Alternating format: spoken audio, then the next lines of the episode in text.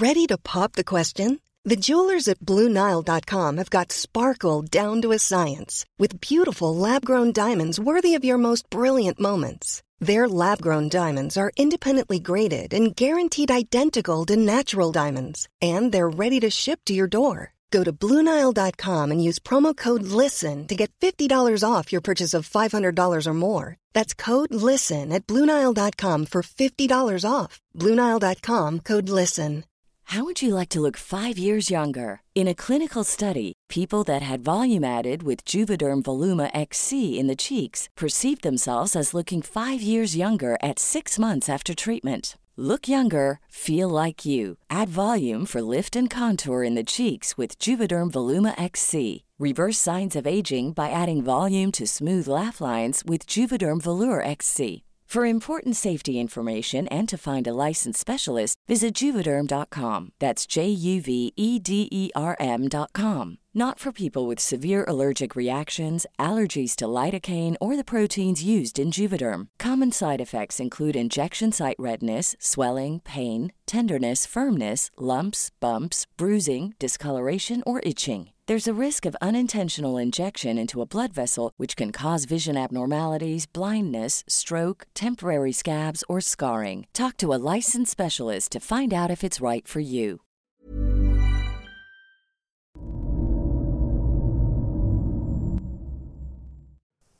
Bienvenidos a este mes de octubre, mes de brujas.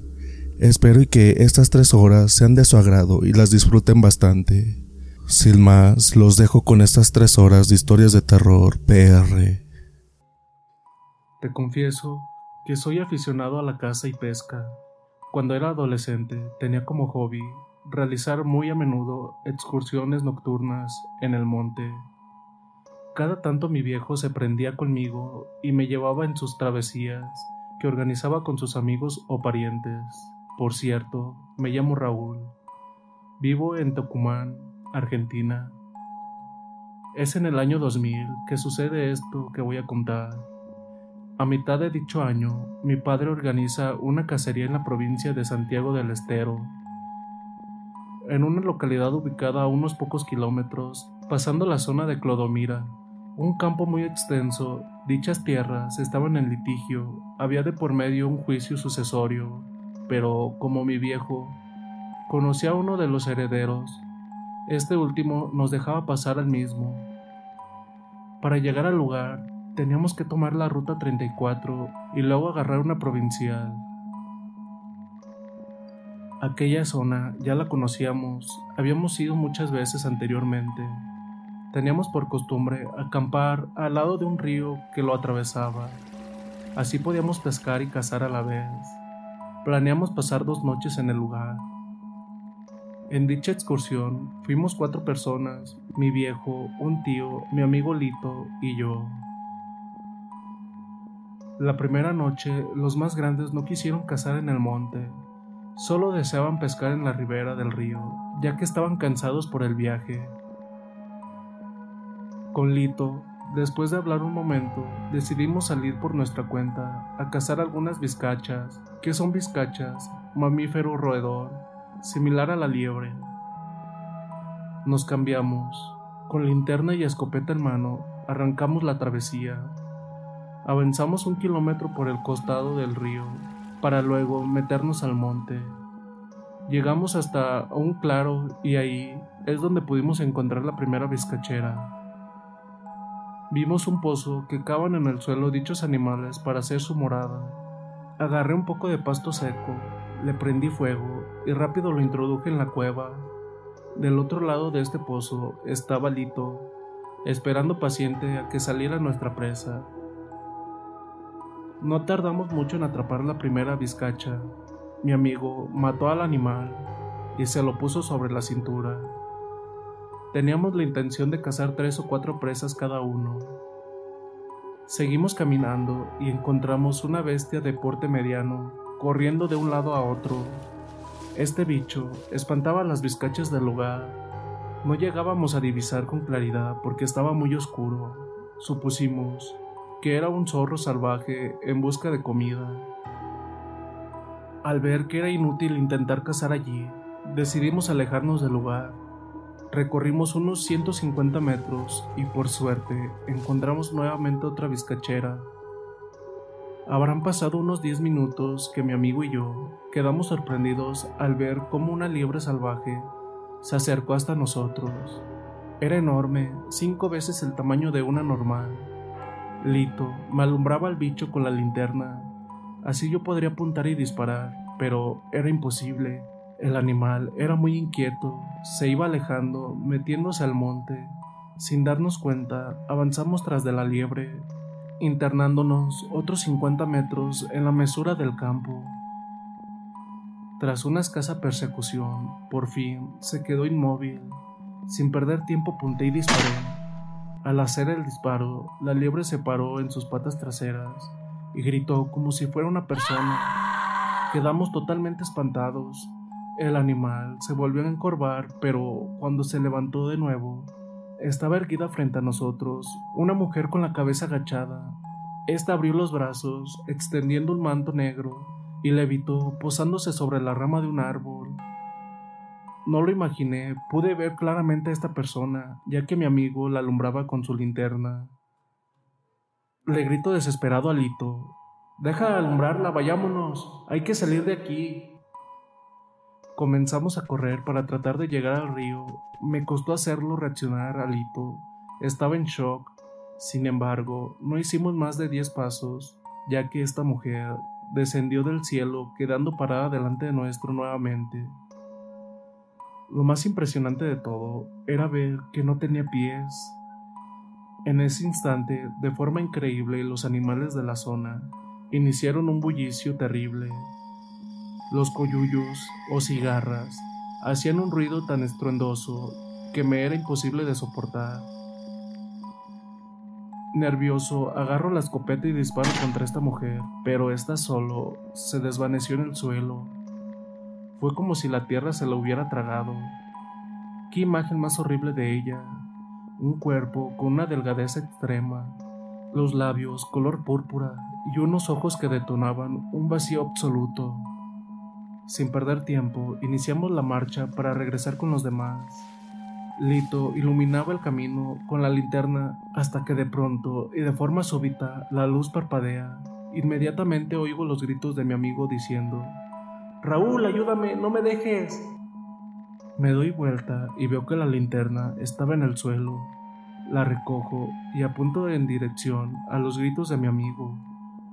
Aquí hago un paréntesis para decirles que jamás en mi vida sentí tanto terror Nunca me esperé ver algo así. Un perro negro muy grande, parecido a un Rottweiler, con los ojos rojos, mordía una de las piernas de Lito. Fue intuitivo, creo que fue un sentido de supervivencia, que por inercia tomé mi arma y jalé el del gatillo, pero sin percatarme de nada, me di con que la escopeta estaba descargada. Agarré los cartuchos muy desesperado para el recargue, pero no llegué a hacer lo que tenía previsto. No sé cómo explicar, pero sentí un trapo oscuro y muy pesado. Me cayó sobre mi rostro. Caí al piso mientras sentía golpes en todo el cuerpo. Tirado en la tierra percibí que me arrastraron varios metros. Al recobrar la vista, divisé la vislumbre de una fogata. Mi amigo y yo estábamos tirados en el piso, con el perro sentado en sus patas traseras, mirándonos fijamente. En ese instante Lito me dice, mira Raúl, señalándome con el dedo, me doy vuelta y habían tres mujeres sentadas. Una de estas se nos acercó diciendo, No se muevan, no se muevan. Con una voz tan aguda y horrible que de solo acordarme me da un escalofrío tremendo. Las mujeres restantes increíblemente metían sus manos en medio de las llamas y sacaban cenizas las cuales nos aventaban contra nosotros. Lito, desesperado, se quiso parar, pero inmediatamente el perro se abalanzó y le mordió una mano. Mi amigo se largó a llorar pidiendo clemencia. No nos hagan daño, por favor. Aterrorizado e impotente ante tal situación, comencé a gritar, Virgencita Madre mía, por favor ayúdanos. Entré a rezar de forma incesante Las mujeres, al ver lo que hacía, se enojaron. Una se levantó y dio un ademán con la mano. De forma increíble, se armó un remolino que avivó la llama del fuego. Otra de las brujas se metió en el medio de la fogata, riéndose de nosotros, a cada rato decía, Yo soy más fuerte que ella. Sin pensarlo, agarré del brazo a Lito y de un tirón lo levanté. Ambos nos pusimos a rezar en voz alta. El perro ya no se acercó, solo gruñía con el pelo escrepado, en posición de ataque. Las dos mujeres restantes comenzaron a caminar en círculos alrededor nuestro, mientras nos escupían y proliferaban insultos. Y así, rezando, mientras dábamos pasos, poco a poco salimos al claro. A todo esto, las brujas ya no estaban, solo queda el perro negro. Este caminaba unos 10 metros de distancia. No tienen una idea del miedo que sentíamos, porque cada vez que terminábamos de rezar una oración, él se acercaba, pero al orar de nuevo, tomaba distancia de nosotros. Llegamos al río, pero quedamos paralizados al ver nuevamente a las tres mujeres colgadas de un árbol no muy grande. Sin pensarlo con mi amigo, comenzamos a correr aterrorizados. Lo único que deseábamos era llegar con mi padre y tío. Al pasar por dicho árbol, las mujeres nos comenzaron a arrojar materia fecal y piedras. Sin levantar la mirada, solo atiné a persinarme por la adrenalina del momento, no se me hizo difícil llegar al campamento. Mis parientes estaban dormidos. Rápidamente los despertamos. Sin embargo, no pudimos hablar ni explicar lo vivido, ya que ese perro negro se acercó a nosotros. Los cuatro ingresamos a la camioneta. Luego de poner el seguro a la puerta, nos quedamos viendo a dicho animal, el cual se sentó delante de las luces del vehículo. Estando ahí, comenzó a aullar de forma tan horrible que me daba pánico escucharlo, pero lo peor iba a suceder ahora. Inmediatamente, terminando el aullido, aparecieron muchas sombras que caminaban alrededor del vehículo. Mi papá quiso encender el automotor, pero era en vano, no daba arranque. Después de varios intentos, decidimos intentar de nuevo, ya que no podíamos quedarnos sin batería. En ese instante, de forma imprevista, nos arrojaban piedras contra el vehículo. Sin saber qué hacer o a dónde ir, nos pusimos a rezar. Al amanecer, las sombras y el perro desaparecieron del lugar. Con la primera luz de la mañana, decidimos marcharnos inmediatamente. Estábamos preocupados por las heridas de Lito. La carne de sus heridas estaba negra Llegamos al hospital y el médico nos dice que posiblemente habría que amputar la pierna y el brazo, ya que tenían un estado avanzado de gangrena. Lito entró en una depresión terrible al comunicarle que podría perder sus extremidades y que debería internarse en el establecimiento sanitario. Por suerte, su madre, que era muy creyente, al tomar conocimiento de lo que nos pasó anoche, buscó por cielo y tierra un sacerdote que haga sanaciones espirituales. Encontró uno y sin perder tiempo lo llevó con su hijo. Este cura rociaba la mano y pierna de mi amigo con agua bendita cada vez que iba a verlo al hospital para luego orar. Crean o no, de a poco Lito fue teniendo una gran mejora hasta aliviarse del todo. Los propios médicos estaban sorprendidos ya que daban a mi amigo como un caso perdido por mucho tiempo no volvimos a casar. Pasaron años hasta que me animara de vuelta a salir de noche en el campo.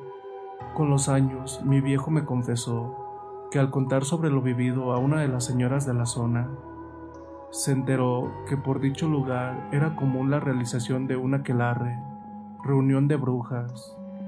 Esto me traumatizó de tal manera que, aún hoy, casi llegando a los 40 años, siento miedo en especial en esas noches en las que me encuentro solo.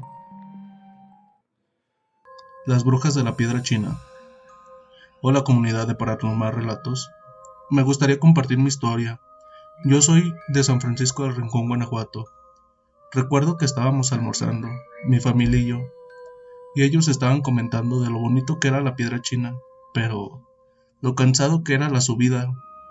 A mí la verdad, me entraron unas ganas de conocer la tan nombrada piedra china. Más que nada porque nunca había ido y me la nombraban mucho. Entonces, ya como eso de las 12 de la tarde, me quedé de ver con unos amigos y salimos al punto de reunión, donde siempre nos juntamos. Ya estando ahí, yo les hice la pregunta, ¿de ustedes quiénes han ido a la piedra china? Respondió uno de mis amigos llamado Alex. Dijo, yo sí, y está súper padre. Entonces, ahí todos volteamos a verlo, porque de los otros tres y yo, ninguno había ido. Le dijimos, a ver, cuéntanos cómo es. Pero él nos contestó, mejor hay que ir, pero hay que aventurarnos. ¿Qué les parece si vamos a las seis de la tarde? Sirve que vemos el atardecer. Todos estuvimos de acuerdo. Entonces el día transcurrió con normalidad. Como a las cinco y media, nos juntamos para tomar el camino rumbo a la subida de la piedra china, que se encuentra en Purísima del Rincón. Llegando a la subida, dejamos la camioneta a pie de cerro y comenzamos la subida. Recuerdo que todo iba bien, pero mi amigo Fernando en un momento pisó mal y se dobló el tobillo. Nos paramos todos en lo que se sobaba, pero por él perdimos alrededor de unos 10 minutos y seguimos con la subida. Ya de ahí todo pasó bastante tranquilo. Al llegar a la tan nombrada piedra china, nos sentamos y comenzamos a ver cómo se iba oscureciendo, cuando de repente escuchamos ruidos unos metros más abajo. Se escuchaban como voces de mujer. En eso uno de mis amigos dijo, Mira, no fuimos los únicos, al parecer vienen dos chicas a acompañarnos. Como él es un chavo bastante enamoradizo, Comenzó a hablarles, pero las chicas, en lugar de responderle, escuchamos que corrieron y de un momento para otro las dejamos de escuchar. Pero al minuto se comenzaron a escuchar carcajadas de mujeres, pero volteábamos para todos lados y no lográbamos verlas. Hasta que Alex gritó, miren hacia arriba. Todos volteamos para donde nos señaló Alex y vimos dos bolas de fuego que estaban en el cielo cuando vimos que se comenzaban a dirigir hacia nosotros. Ahí fue cuando Fernando gritó, ¡Son brujas! ¡Corran! Ahí todos bajamos corriendo, cuando escuchamos que Fernando se nos estaba quedando atrás por el tobillo. Yo al ver eso, me regresé por él y lo empecé a esperar. Lamentablemente, esas bolas de fuego nos dieron alcance y nos comenzaron a insultar cuando pensábamos que ya era nuestro fin. Comenzamos a rezar y ellas cada vez se burlaban más fuerte de nosotros. La verdad, yo sentía que me iba a desmayar, hasta que nuestros demás amigos volvieron a ayudarnos. Ellos les comenzaron a aventar piedras y traían tubos con los cuales empezaron a golpear a esas cosas. El mínimo momento que pudimos, salimos corriendo nuevamente hasta que gracias a Dios llegamos a la camioneta. Ya una vez que estuvimos arriba de la camioneta, Vimos que esas bolas de fuego ya iban de regreso para el cerro. Las brujas del monte. Hola comunidad, me gustaría contarles mi historia. Es bastante corta, pero bueno. Esto me pasó en el año de 1997. Soy de Purísima del Rincón. Recuerdo que ese día mi madre me comentó que iríamos al rancho de los abuelos a visitarlos, porque habían vuelto de los Estados Unidos y el punto de reunión sería en su casa. La verdad, yo me emocioné, porque los vería después de mucho tiempo. Y aparte, porque lo más seguro es que irían mis primos, e igual los vería. Pues tomamos camino para el rancho. Yo iba bastante emocionado, que el recorrido se me hizo bastante corto. Al llegar a la casa de mis abuelos, me bajé a abrazarlos por lo visto, fuimos los primeros en llegar, dije. Y mis abuelos dijeron al mismo tiempo, lo bueno, porque ya todos juntos, nadie los para. Y comenzamos a reír todos. Ya como a la hora, llegaron todos mis primos y comenzamos a jugar. Y sí, como dijeron mis abuelos, nadie nos paraba. Entonces, así estuvimos todo el día jugando. Hasta que dijo uno de mis primos, de los más grandes, ¿Y si vamos al monte a ver qué encontramos? Todos al instante dijimos que sí. Corrimos a decirles a nuestras madres que iríamos a la tienda, ya que la tienda se encontraba a la entrada del monte. Por suerte nos dieron permiso y nos encargaron con los primos mayores. Salimos corriendo y pasamos la tienda, nos fuimos de largo, hasta adentrarnos al monte. A medio monte encontramos una hacienda totalmente abandonada. Todos nos volteamos a ver y decidimos entrar para ver qué contenía dentro. Entramos por la ventana porque no tenía vidrio. Cabe recalcar que ya eran como las 7 de la tarde y ya estaba oscureciendo. Por lo tanto, ya la hacienda ya estaba muy oscura por dentro. No veíamos nada hasta que mi primo, el mayor, chistó los dientes y nos ordenó que calláramos porque había escuchado algo. Todos guardamos silencio y comenzamos a escuchar. Escuchamos el sonido que hacen las lechuzas y al enfocar la vista vimos tres aves que nos estaban observando. La verdad, nos espantamos y salimos corriendo de la hacienda. Ya afuera, volteamos a ver y vimos a tres lechuzas se pararon en la ventana de la hacienda y soltaron unas carcajadas que retumbaron en todo el monte. Ahí fue cuando empezamos a retroceder, cuando mi primo gritó, miren, miren, ¿qué están haciendo? Que fue que volteamos todos y vimos que se estaban encendiendo y vimos que aparecían tres ancianas que nos hacían señas para que nos acercáramos. La verdad, teníamos bastante miedo, y mis primos, los más chicos, comenzaron a llorar. Al ver que esas ancianas se nos acercaban, ellas comenzaron a caminar hacia nosotros. Pero por más que queríamos, no podíamos correr. Parecía que estuviéramos plantados en el suelo. La verdad, también yo a ese punto comencé a llorar cuando sentimos unas manos en nuestros hombros, que fue que nos sacaron del trance que teníamos y nos pudimos mover. Al voltear, vimos que eran dos tíos que nos habían visto que íbamos para el monte y nos siguieron. Y ellos les hicieron frente a esas tres ancianas, las cuales, al ver que estaban ahí nuestros tíos, saltaron hechas bolas de fuego y vimos que se retiraron del lugar al llegar a la casa de los abuelos, nuestros tíos les dijeron a nuestros padres lo que nos había pasado, y como era de esperarse, nos pusieron la regañada de nuestras vidas. Saludos, espero que les haya gustado mi historia. Tenía 19 años cuando quedé embarazada.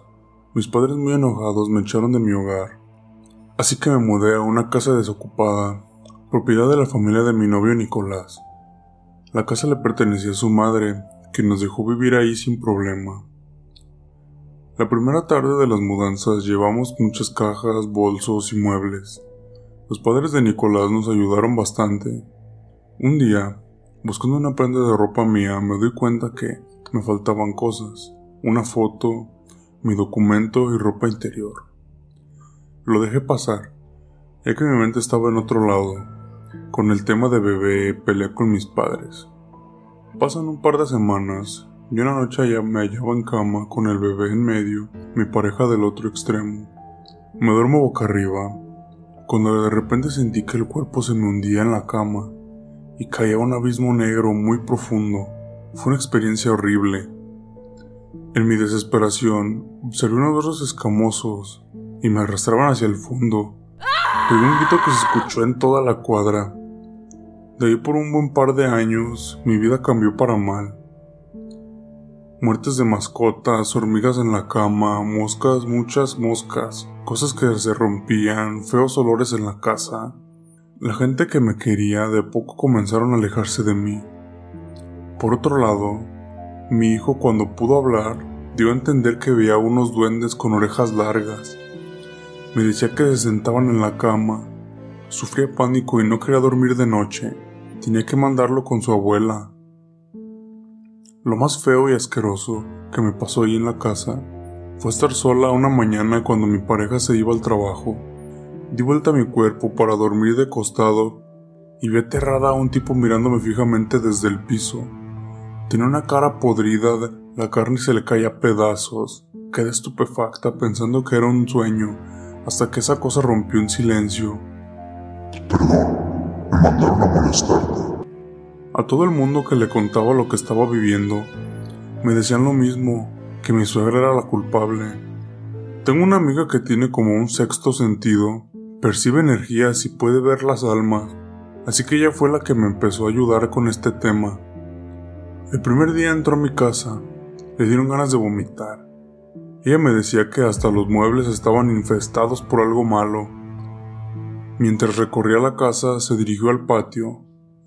Después de unos minutos me dijo, hay bebés acá, han enterrado cosas. Cuando entró al comedor otra vez, se paró frente a la estufa de leña y le clavó la mirada a un solo objeto. El robot de mi hijo, el que le habían regalado para el día del niño. El juguete medía más o menos un metro de largo. El robot caminaba, encendía luces. No sé qué hizo ella, pero lo miró fijo. El robot se encendió por cuenta propia y la miró. El robot emitió una risa burlesca por unos segundos y me quedé estupefacta. Ella solo me dijo lo siguiente. Tu hijo ha llevado este juguete a otra casa. En esta casa le han metido un ser maligno al juguete. Lo tengo que mandar a otro plano. Era tal cual. El niño había llevado el juguete a la casa de, la, de su abuela, o sea, de la madre de mi novio. Mi suegra era una bruja. Ya varios me lo venían diciendo, pero no quería escucharlos. Me había hecho un trabajo muy malo. Pasó el tiempo mi suegra se dio cuenta que yo había descubierto su secreto, entonces empezó a tenerme miedo a mí. A todo esto, yo había empezado a estudiar sobre el tema, sobre fenómenos paranormales, ángeles, demonios, entidades, símbolos, brujería, etc. Aprendí todo sobre oraciones en latín, símbolos de protección. Desde ese momento me dediqué a rezar, rezar sin parar. Entonces fue cuando vi que mi suegra se le devolvía todo, Cayó en la rutina, vivía enferma, le pasaban cosas malas y finalmente un día tuvo un accidente con un auto que la atropelló. Estuvo unos días en terapia intensiva hasta que murió. No volvió a pasarme más nada. Hoy en día soy muy creyente y trato de mantenerme fuerte y proteger a mi familia. El cuadro del payaso. Cuando un padre de familia fue transferido a una nueva ciudad por su trabajo, él se fue a vivir a una casa recién remodelada junto con su mujer y sus hijos, de espaciosas habitaciones y con un gran jardín.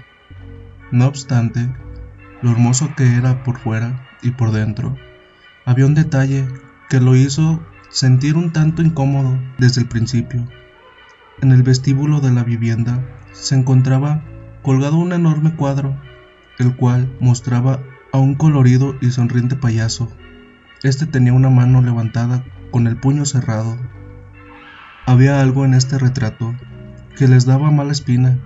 No obstante, como no encontraban la forma de descolgarlo, decidieron dejarlo donde estaba por el momento y ocuparse de completar la mudanza. Por la mañana, al levantarse, el padre se llevó una terrible sorpresa. Su esposa yacía muerta a su lado. Mientras dormía, había sufrido un infarto silencioso y él no había sido capaz de darse cuenta. Sumida en un shock profundo, la familia llevó a cabo el entierro de la pobre mujer sin darse cuenta de que ahora el payaso del cuadro mostraba uno de los dedos de la mano extendido. Días después, la vida de todos continuaba, con la tristeza de haber perdido a la madre. Deprimido, el padre se sintió a borde de la desesperación cuando su hijo pequeño enfermó gravemente y tuvo que ser internado en el hospital, donde estuvo muy grave. Una mañana, el desdichado hombre regresó junto a sus hijos mayores para comunicarles que el niño había fallecido el payaso ahora tenía dos dedos extendidos. Las desgracias apenas comenzaban.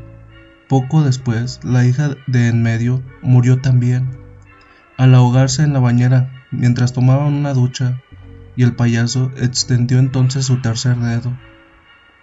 Como en un cuento corto de horror, la vida del padre se estaba transformando en un auténtico infierno. Por la culpa de estas tragedias, lentamente se dio a la bebida y dejó de prestarle atención al único hijo que le quedaba. No fue sino hasta que él también perdió la vida en un accidente de automóvil que el hombre se percató de la naturaleza de aquel cuadro maligno. El payaso sonreía más que nunca y tenía levantados cuatro dedos de la mano. Lleno de rabia y terror, el padre fue por cerillas y gasolina, dispuesto a quemar el, aquel objeto. El fuego se extendió rápidamente por toda la casa, pero el endemoniado retrato parecía repeler las llamas. Cuando los vecinos se dieron cuenta del incendio, llamaron a los bomberos. Era demasiado tarde. El hombre había muerto carbonizado. Los bomberos recién terminaban de combatir el fuego cuando salió el sol. Revisaron los escombros de la casa por si podían rescatar algunas de las pertenencias de la familia o documentos de identidad. En vano, absolutamente todo había sido reducido a cenizas. Lo único que encontraron fue un enorme cuadro lleno de color que mostraba a un payaso estrafalario y sonriente, con la mano derecha extendida mostrando los cinco dedos. La estatua. Hace bastantes años, en Oklahoma, Estados Unidos, se cuenta que un matrimonio decidió salir una noche a cenar para festejar su aniversario. Pocas veces tenían la oportunidad de disfrutar un momento a solas, pues eran padres de dos niños muy inquietos. Parte de la planeación de aquella velada incluyó contratar a una niñera para cuidar de los pequeños. La elegida fue una estudiante universitaria, bastante joven, pero con experiencia al tratar con niños. Cuando ella llega, los niños se encontraban durmiendo en sus respectivas habitaciones. Los padres le advirtieron a la niñera que se mantuviera alerta por si alguno de ellos se despertaba, tras darle las indicaciones de rigor y dejar su número apuntado en la nevera salieron para dar comienzo a su cita. Al principio, la niñera subió para comprobar que los niños no habían despertado. Su habitación se encontraba en penumbras. Los infantes yacían acurrucados debajo de las sábanas, y en medio de sus camas, una estatua sombría miraba hacia la puerta con una expresión que a la joven le causó escalofríos. Decidió salir inmediatamente. Luego bajó al salón de estar para ver la televisión. No contaba con que el único televisor que tenía cable era el del dormitorio de los padres, pues estos no deseaban que sus hijos miraran cosas inapropiadas a su edad. Aburrida, la muchacha decidió llamarles para preguntar si podía mirar la tele en su cuarto. Al otro lado de la línea, ellos le dieron autorización para hacerlo. Pero antes de colgar tenía una última petición que hacerles. ¿Les molesta si cubro con una toalla la cabeza de la estatua en el dormitorio de los niños? ¿Qué estatua? Preguntó el padre con extrañeza. La estatua que se encuentra en medio de sus camas. Puedo verla desde aquí, y la verdad es que me pone algo nerviosa. Una pequeña pausa en la conversación alertó a la niñera de que algo no andaba bien. Las piernas le temblaron cuando volvió a escuchar cómo el padre le hablaba asustado y con voz apurada. Nosotros no hemos puesto ninguna estatua en el cuarto de nuestros hijos. Tómalos y vayan a la casa del vecino inmediatamente. Nada más colgar, la pareja llamó a la policía y regresó a toda velocidad a su casa. Ahí se encontraron con una escena que les heló la sangre. Tanto la niñera como sus pequeños hijos habían sido asesinados y estaban tendidos en un charco de sangre. La policía comprobó que habían sido muertos a causa de las heridas provocadas con un arma punzocortante. Registraron toda la casa con cautela, esperando encontrar pistas del perpetrador de aquel crimen, mas todo fue en vano. El asesino había sido escapado antes de que ellos llegaran. Desde luego, tampoco fueron capaces de encontrar ninguna estatua. El árbol vampiro. Las campanadas de la iglesia anunciaban la llegada del mediodía. Era un día agradable en Jalisco. La gente disfrutaba de la buena vibra que se sentía en el ambiente. Pero esto fue pasajero. Nubes de tormenta inundaron los cielos. Fuertes vientos azotaban el pueblo. Curiosamente, el cambio de clima coincidió con la llegada de un nuevo vecino a la zona, procedente de Europa. Don Jorge era un hombre bastante alto, muy blanco, algo común en su tierra. No tenía ni esposa ni hijos. Nadie conocía el interior de su casa, ni sus costumbres. Era un completo misterio para el pueblo. Con el tiempo, la gente comenzó a observar ciertos comportamientos extraños en don Jorge, no solo por el hecho de salir muy tarde por la noche de su casa. Por el contrario, era su actitud que lo delataba, muy misterioso, siempre con vestimentas negras. En un momento se encontraba en un lugar y el otro desaparecía. Animales muertos comenzaron a aparecer en todo el pueblo, conmocionando a todos. Se especuló mucho al respecto. Los rumores apuntaban a don Jorge como el responsable de los extraños sucesos. Todo comenzó a tomar un tono más sombrío cuando en vez de animales eran personas. Una comitiva se reunió para patrullar el pueblo durante las noches, dispuesto a cazar a la bestia que estaba generando tanto miedo en todos en el pueblo. Una noche, los gritos de un hombre alertaron a los hombres del pueblo, quienes rápidamente acudieron a ver qué pasaba. Cubierto de sangre, un hombre pedía auxilio mientras que alguien lo mordía del cuello era don Jorge, armados con palos y antorchas. Persiguieron al hombre por un buen tiempo sin poder atraparlo. El cura de la iglesia, convencido de que un demonio había poseído al hombre, se estaba encaminando hasta su casa, junto a un grupo de hombres y mujeres dispuestos a dar la pelea. Don Jorge no fue fácil de atrapar. El cura realizó el exorcismo, pero no funcionó. En vista de los pocos resultados, uno de los hombres tomó una estaca y se la clavó en el pecho. Pero antes de esto, don Jorge los maldijo a todos. Prometió que regresaría y los mataría a todos. Don Jorge fue enterrado en el panteón de Belén. Todo parecía haber acabado, hasta que, a los pocos días, un árbol comenzó a crecer encima de la tumba de don Jorge. Para el asombro de muchos, la lápida se quebró. Muchos evitan el lugar, tratan de mantenerse alejados lo más que pueden, ya que se dice que cuando el árbol llegue a ser derrumbado, o si las raíces llegasen a romper por completo la lápida, el vampiro Don Jorge se levantará y llevará a cabo su venganza sobre todas las personas del pueblo, matándolos uno a uno sin piedad. Hoy en día el árbol permanece intacto si te encuentras en Guadalajara, Jalisco, no olvides pasar por el Panteón de Belén. Muchos afirman que la llegada del vampiro podría darse en cualquier momento, ya que la lápida está casi deshecha. El hombre y la bruja. Un joven mexicano, lleno de vida y con muchas ganas de trabajar, se trasladó a un pueblo en el interior del país.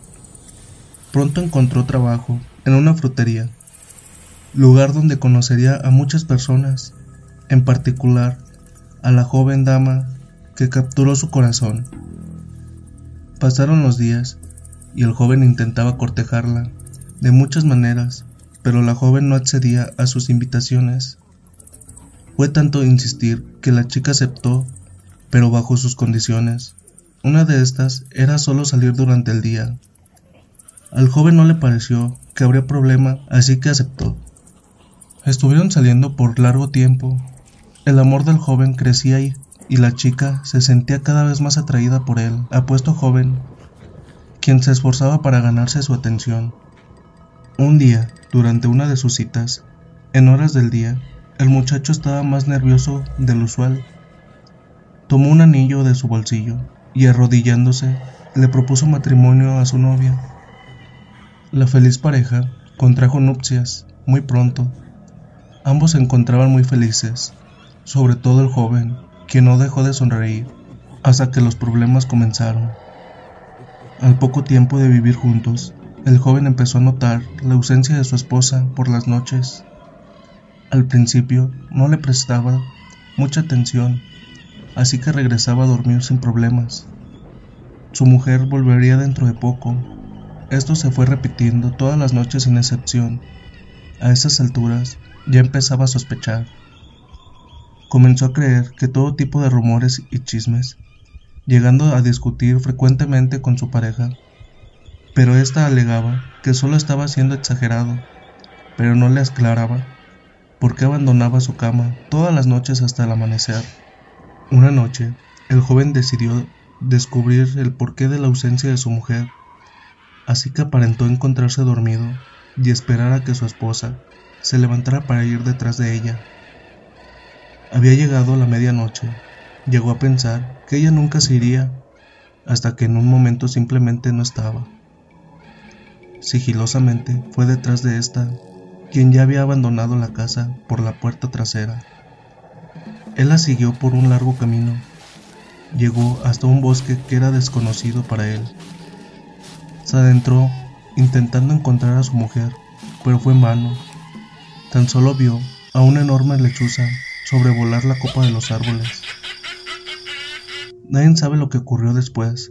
La mujer nunca fue vista de nuevo, huyendo quizás al descubrirse que era una bruja.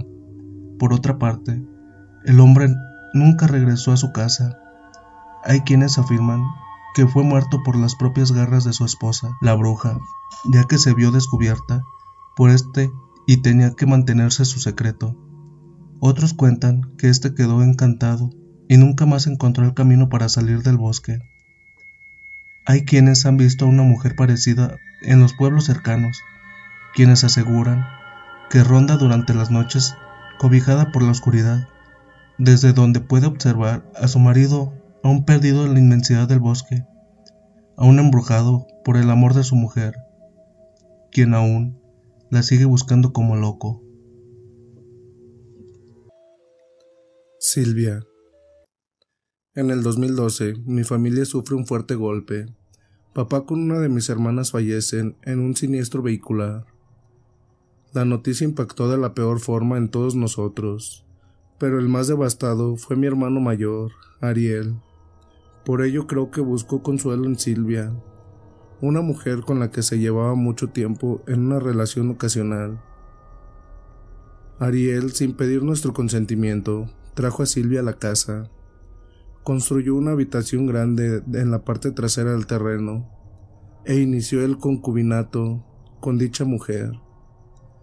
De esta manera nuestra familia de cuatro integrantes se agrandó por así decirlo en dicha época, mi hermana trabajaba de sereno, en el horario nocturno, comprendido de las 21 horas a las 5 a.m. Otro detalle que es dable mencionar, la vida de Ariel gravitaba totalmente sobre la de Silvia. Prácticamente ambos se la pasaban encerrados en la pieza construida, y el único contacto con ellos suponía el almuerzo del mediodía. Silvia nunca me cerró del todo. Tenía un no sé qué que me daba mala espina. Y al convivir con ella, mis inquietudes aumentaron. Mi casa, al ser un inmueble de corte antiguo, tenía el baño afuera de la construcción principal. Para llegar a él, debías atravesar medio patio, y en una de esas noches en que me dirigía al sanitario, me percaté de una vislumbre tenue sobre la entrada de la pieza donde convivían Silvia y Ariel. Decidí vigilar a mi cuñada.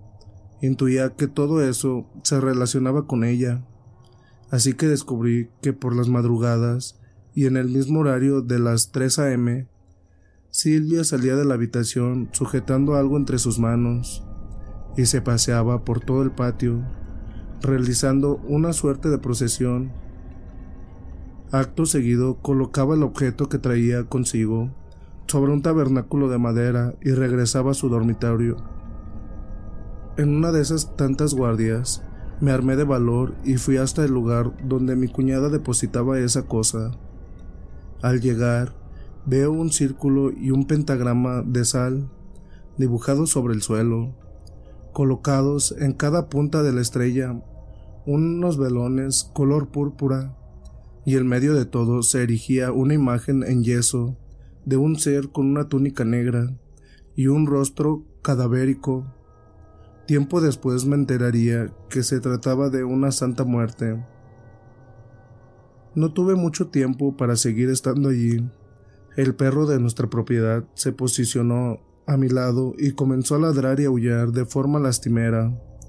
A causa de esto, mi cuñada se levantó de la cama y camina hacia la puerta. Desesperada y tratando de hacer el menos ruido posible, corrí hacia el baño para esconderme allí. Silvia sacó la cabeza desde la entrada de la habitación y en ese instante mi can se volvió llorando a la parte principal de mi casa.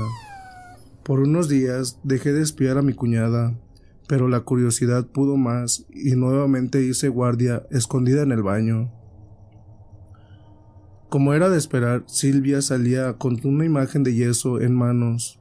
No obstante, en esta ocasión se dirigió al límite trasero del inmueble, esparce sal sobre la base de un árbol y se arrodilla en forma de sumisión. Pasan unos instantes y la copa del árbol se sacude violentamente. Sin poder creer lo que estaba observando, un bulto amorfo y oscuro se baja del follaje y lentamente adquiere la forma de una persona. Este tipo se para delante de Silvia y coloca su mano sobre la cabeza de la misma. Mi perro furioso va corriendo y salta para atacarlo, Sorprendentemente, en pleno vuelo del animal, choca contra una barrera invisible. Mi cuñada lanza una mirada furiosa y el animal sin más se tira al piso en señal de subordinación. Eso fue suficiente para marcharme y dejar tranquila a la novia de mi hermano, con sus cosas. Al día siguiente, en plena luz del día, fui hasta el árbol y en la base del mismo hallé tallado un símbolo extraño. Hasta ese momento no estaba segura si contar o no lo que sabía respecto a mi cuñada. No obstante, sufrí algo feo, que inclinó la balanza para que hablara. Por aquel entonces aún cursaba mis estudios universitarios, y como es común, tras la época de parciales, me reuní con una de mis compañeras para festejar el fin de semestre. Al regresar de la juntada, Pasada la medianoche, ingresé a mi casa por una puerta lateral. Al ir avanzando por un pasillo, se originó en mí una sensación incómoda de estar siendo observada por algo. Rebasé la mitad del trayecto y veo horrorizada caer un bulto negro del techo. Esa cosa era deforme, pero mantenía rasgos humanos al fin. Se acomoda en posición fetal y al cabo de unos segundos se coloca en cuatro patas y riéndose huye hacia el fondo del terreno. Estuve catatónica no sé cuánto tiempo. Mi hermana Micaela es quien me encuentra y lleva dentro. Mamá, a ver mi crisis nerviosa, pide explicaciones sobre lo sucedido.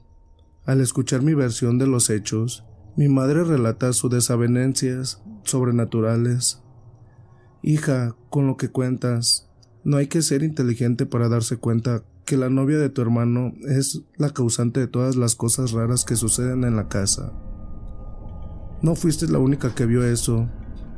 En un primer momento pensé que era el espíritu de tu padre que venía a despedirse de nosotros. ¿Cuál equivocada estaba? En mi caso, por las noches, podía oír cómo se arañara la cama por debajo pero lo peor sucedió una vez de madrugada que fui al baño. Al regresar oí unos pasos por detrás. Al girar la cabeza, un ser oscuro estaba cerca mío. Corrí desesperada, buscando refugio en la habitación. Cuando ingresé, quedé espantada. Ese mismo hombre estaba de cunclillas en una esquina del cuarto. Aterrada, comencé a llamar a mi hermana, y en lo que dura un santiamén, este tipo se levantó y riéndose atravesó la pared. Atando los hilos, no cabía duda alguna que Silvia era la génesis de todo. Resolvimos hablar seriamente con Ariel, y aguardamos en vela su llegada del trabajo. Pasan las horas y mi hermano llega de su mentada ocupación, y antes que fuera a su pieza, mamá pidió conversar con él. Ariel nos escuchó atentamente, y lejos de sorprenderse, parecía no inmutarse por todo lo relatado. Sencillamente respondió que hablaría con su pareja, y con esto se marchó. Por lo visto, mi hermano discutió con Silvia, y con ello se originó un efecto colateral. Ella nos dejó de hablar, y el poco trato que teníamos se destruyó. Lejos de que se calmara el contexto, la situación empeoró de la peor manera. A las semanas de este incidente, mamá enferma muy grave, inició con una pérdida de apetito total, por consecuente bajó de peso de manera abismal. Su estado era tan delicado que sufría dolores punzantes en el estómago y colapsos mentales. Ante esto la llevamos al hospital se le hicieron toda clase de estudios, pero ninguno arrojaba una causa concreta para su estado tan deplorable. Para colmo, por las madrugadas sufría de terrores nocturnos. No soportaba la oscuridad, ya que en palabras de ella, algo feo venía a buscarla. Fueron muchas las ocasiones en las que la oí gritar y discutir con alguien diciendo No me vas a llevar. Agotada la opción de la ciencia médica, y tras poner el tanto de las circunstancias tan agobiantes a los demás parientes, decidimos recurrir a un curandero por recomendación de un amigo de la familia. El hombre se hizo presente en la casa, caminó por toda la propiedad y pide hablar con nosotros. Sus palabras fueron desalentadoras. Aquí hay un trabajo muy fuerte, un gualicho de muerte para su madre. Aunque quiera ayudar, ya es muy tarde para deshacerlo. Solo les puedo dar unos yuyos para aliviar un poco los dolores que sufre. En ese instante mi mundo se comenzó a demorar.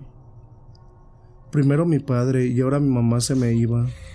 Rogué y supliqué al hombre por su auxilio, pero él volvió a insistir que ya era muy tarde para su posible ayuda. Ariel, al saber de esto, decide separarse de su pareja y procede a expulsarla de la casa. Sin embargo, aun con esta medida de fuerza, las cosas iban de mal en peor. Mi madre se desahuciaba en vida con el transcurrir de los días, y como era de esperar, termina internada en el hospital. En mi impotencia solo podía darle un té, a base de los yuyos dados por el curandero. Mamá con cada infusión ingerida procedía a vomitar algo oscuro y hediondo, similar a la brea. A los tres días de esta última internación, el nosocomio le da su alta, por la simple razón de no encontrar ningún tipo de patología en su cuerpo. Regresamos a casa y a la semana fallece. Duramente estos últimos días, con Micaela, nos turnábamos para cuidarla. Una noche de viernes, el corazón de mi madre deja de latir. Es mi hermana quien me grita, que mi mamá agonizaba y estaba en sus últimos minutos de vida. Al entrar a su habitación, sujeté sus manos con fuerza y en el instante en el que su respiración se entrecortaba, una lechuza enorme se posó en el marco de la ventana. Mika comenzó a gritar horrorizada y al apreciar con detenimiento, caigo en cuenta que el animal poseía un semblante grotesco y oscuro. El cuerpo era de una bestia, pero el rostro se asemejaba a la de una mujer. El ave miró a mi progenitora por unos segundos y con ello pega un grito muy agudo para luego alzar el vuelo. Fueron jornadas duras en donde tenía una mezcla de emociones, mucho dolor por la pérdida de mi progenitora y rabia e impotencia contra mi excuñada. Pero la cuestión con Silvia no finalizaba del todo. Al mes de la muerte de mi madre, Ariel comienza a padecer los mismos síntomas que ella. Temiendo lo peor, comencé a pedir ayuda. Mi tío, mi hermano de mamá, y que a la vez era padrino de mi hermano, al enterarse de lo que estaba pasando, en un arrebato de ira se apersonó en casa de Silvia, con machete en mano y procedió a amenazarla de que si algo le pasaba a su sobrino, ella lo pagaría caro con su vida y que no le importaría terminar en la cárcel si con ello se la llevaba. Por suerte, ese día no ocurrió ni una desgracia que lamentar. El tío era una persona muy creyente y eso lo motivó a buscar ayuda en la iglesia. Buscó sin descanso por un mes entero hasta encontrar a un sacerdote especializado en la sanación. El cura, al saber de la situación tan penosa que atravesábamos, se apersonaba tres veces a la semana. En cada sesión rezaba con mi hermano y le daba una bendición de protección. Poco a poco y con mucha perseverancia en Dios, mi hermano salió a flote, se recuperó totalmente y rehizo su vida. Cuando Ariel se repuso, nos pidió perdón, en palabras suyas, todo era su culpa, ya que él sabía desde el inicio que su pareja estaba involucrada en las artes oscuras. Silvia estaba siendo apadrinada por una tía abuela con fama de bruja. Esta mujer era muy renombrada, pero debido a su edad longeva se estaba retirando de a poco del rubro. Por lo visto, mi cuñada era la continuadora de tales prácticas. Nunca más la volvimos a ver. Lo último que supimos en estos años es que había mudado al interior de la provincia, teniendo la reputación de una curandera muy poderosa. Esta es mi historia, una anécdota marcada por la tragedia y pérdida de un ser querido a manos de alguien cercano. Como les dije al inicio del relato, el mal se encuentra más cerca de lo que uno imagina. El trabajo, Escribo desde una cuenta falsa de Facebook. La razón. Quiero contar lo que tuve que vivir. Es algo que necesito sacar de mí. Lo llevo guardado hace mucho tiempo y es una carga muy pesada. Sé que soy lago, cobarde, pero aún así deseo preservar mi identidad en el anonimato. Antes de iniciar, voy a aseverar que la magia negra existe. Yo no creía en eso hasta que me pasó. Los hechos que voy a relatar tienen lugar en la localidad de Metan, de la provincia de Salta durante el año 2015. Soy una persona aficionada al levantamiento de pesas, y por ello es que recurro diariamente a un gimnasio. En una de mis jornadas, de forma inexplicable, comienzo a sentir una desesperación sin igual. Me faltaba el aire, sentía que iba a morir de manera súbita, Decido abandonar el entrenamiento por ese día y apresurado me retiro a mi casa. Acostado en mi habitación nuevamente empecé a sentir temor, ansiedad, angustia. A partir de entonces mi vida se transformó en un infierno. El miedo no me dejaba vivir, me pasaba las 24 horas del día aterrorizado. Ustedes dirán que no tendrías un problema psicológico quizás. Lo pensé, porque en ese momento tuve varios problemas en mi ámbito personal, sin embargo, deseché tal posibilidad a causa de distintos eventos sobrenaturales que comenzaron a suceder. Me percaté de las presencias de sombras, siempre las veía por el rabillo del ojo. Resultaba difícil encontrarle una forma, pero sabía que alguien o algo me seguían los pasos. Padecía insomnio y en una de las tantas noches en que no podía dormir, sufrí algo horrible. Eran las 3 de la mañana y de un momento a otro tuve una sensación desagradable, me sentí observado por alguien. Quedé inmóvil al percatarme que en el umbral de la puerta estaba la sombra de un hombre de dos metros. En ese instante el terror me invadió y casi me da un infarto. A partir de esa noche, la sombra que veía era siempre la de ese hombre. No decía nada, pero siempre estaba allí, acechando, como esperando algo.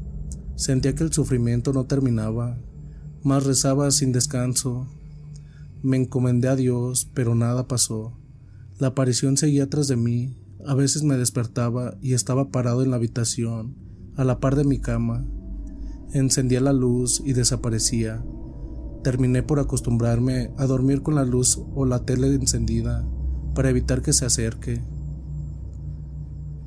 Cansado de la situación, decidí buscar ayuda.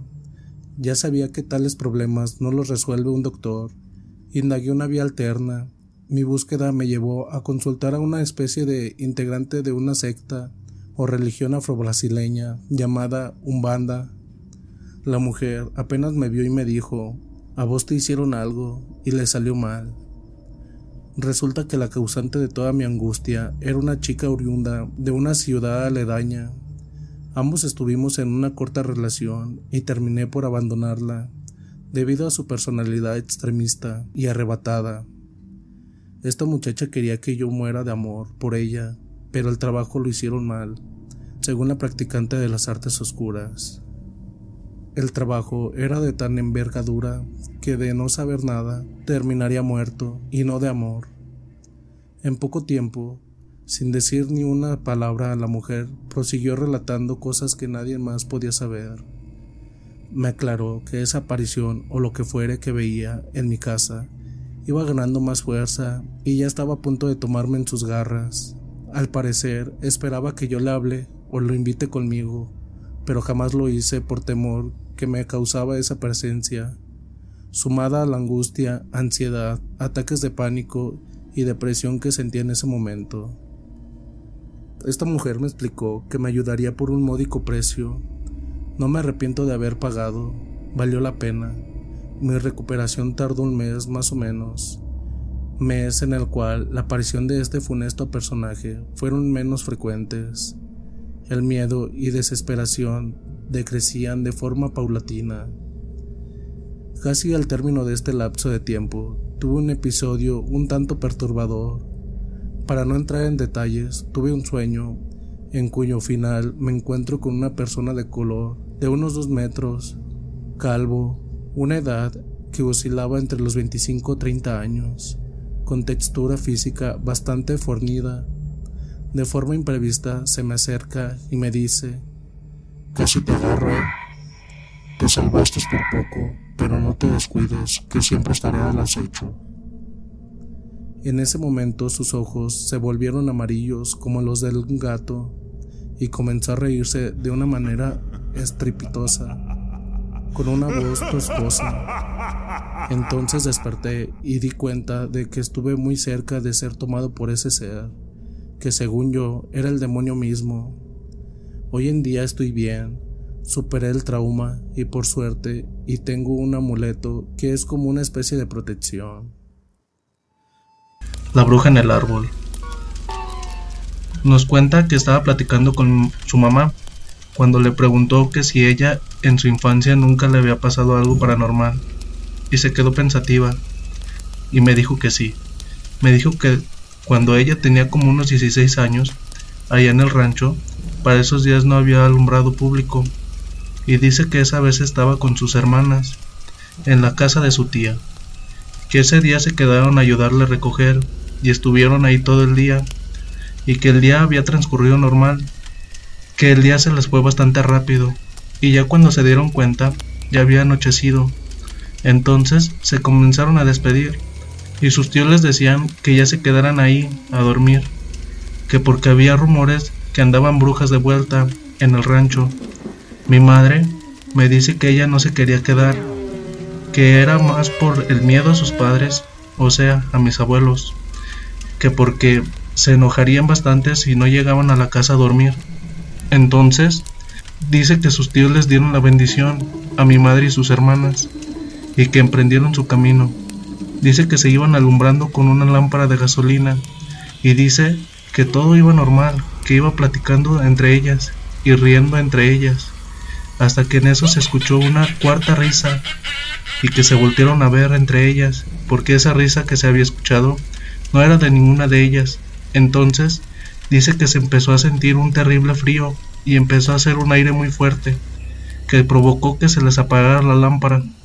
En eso volvieron a escuchar la carcajada y fue cuando voltearon a ver hacia el árbol, que fue de donde se escuchó la risa y ahí estaba una anciana que estaba colgada de una rama del árbol y que se estaba columpiando y se estaba riendo de ellas, pero dice que lo más raro fue que ya estaba muy anciana como para estar haciendo eso y que no se podían mover porque se quedaron petrificadas.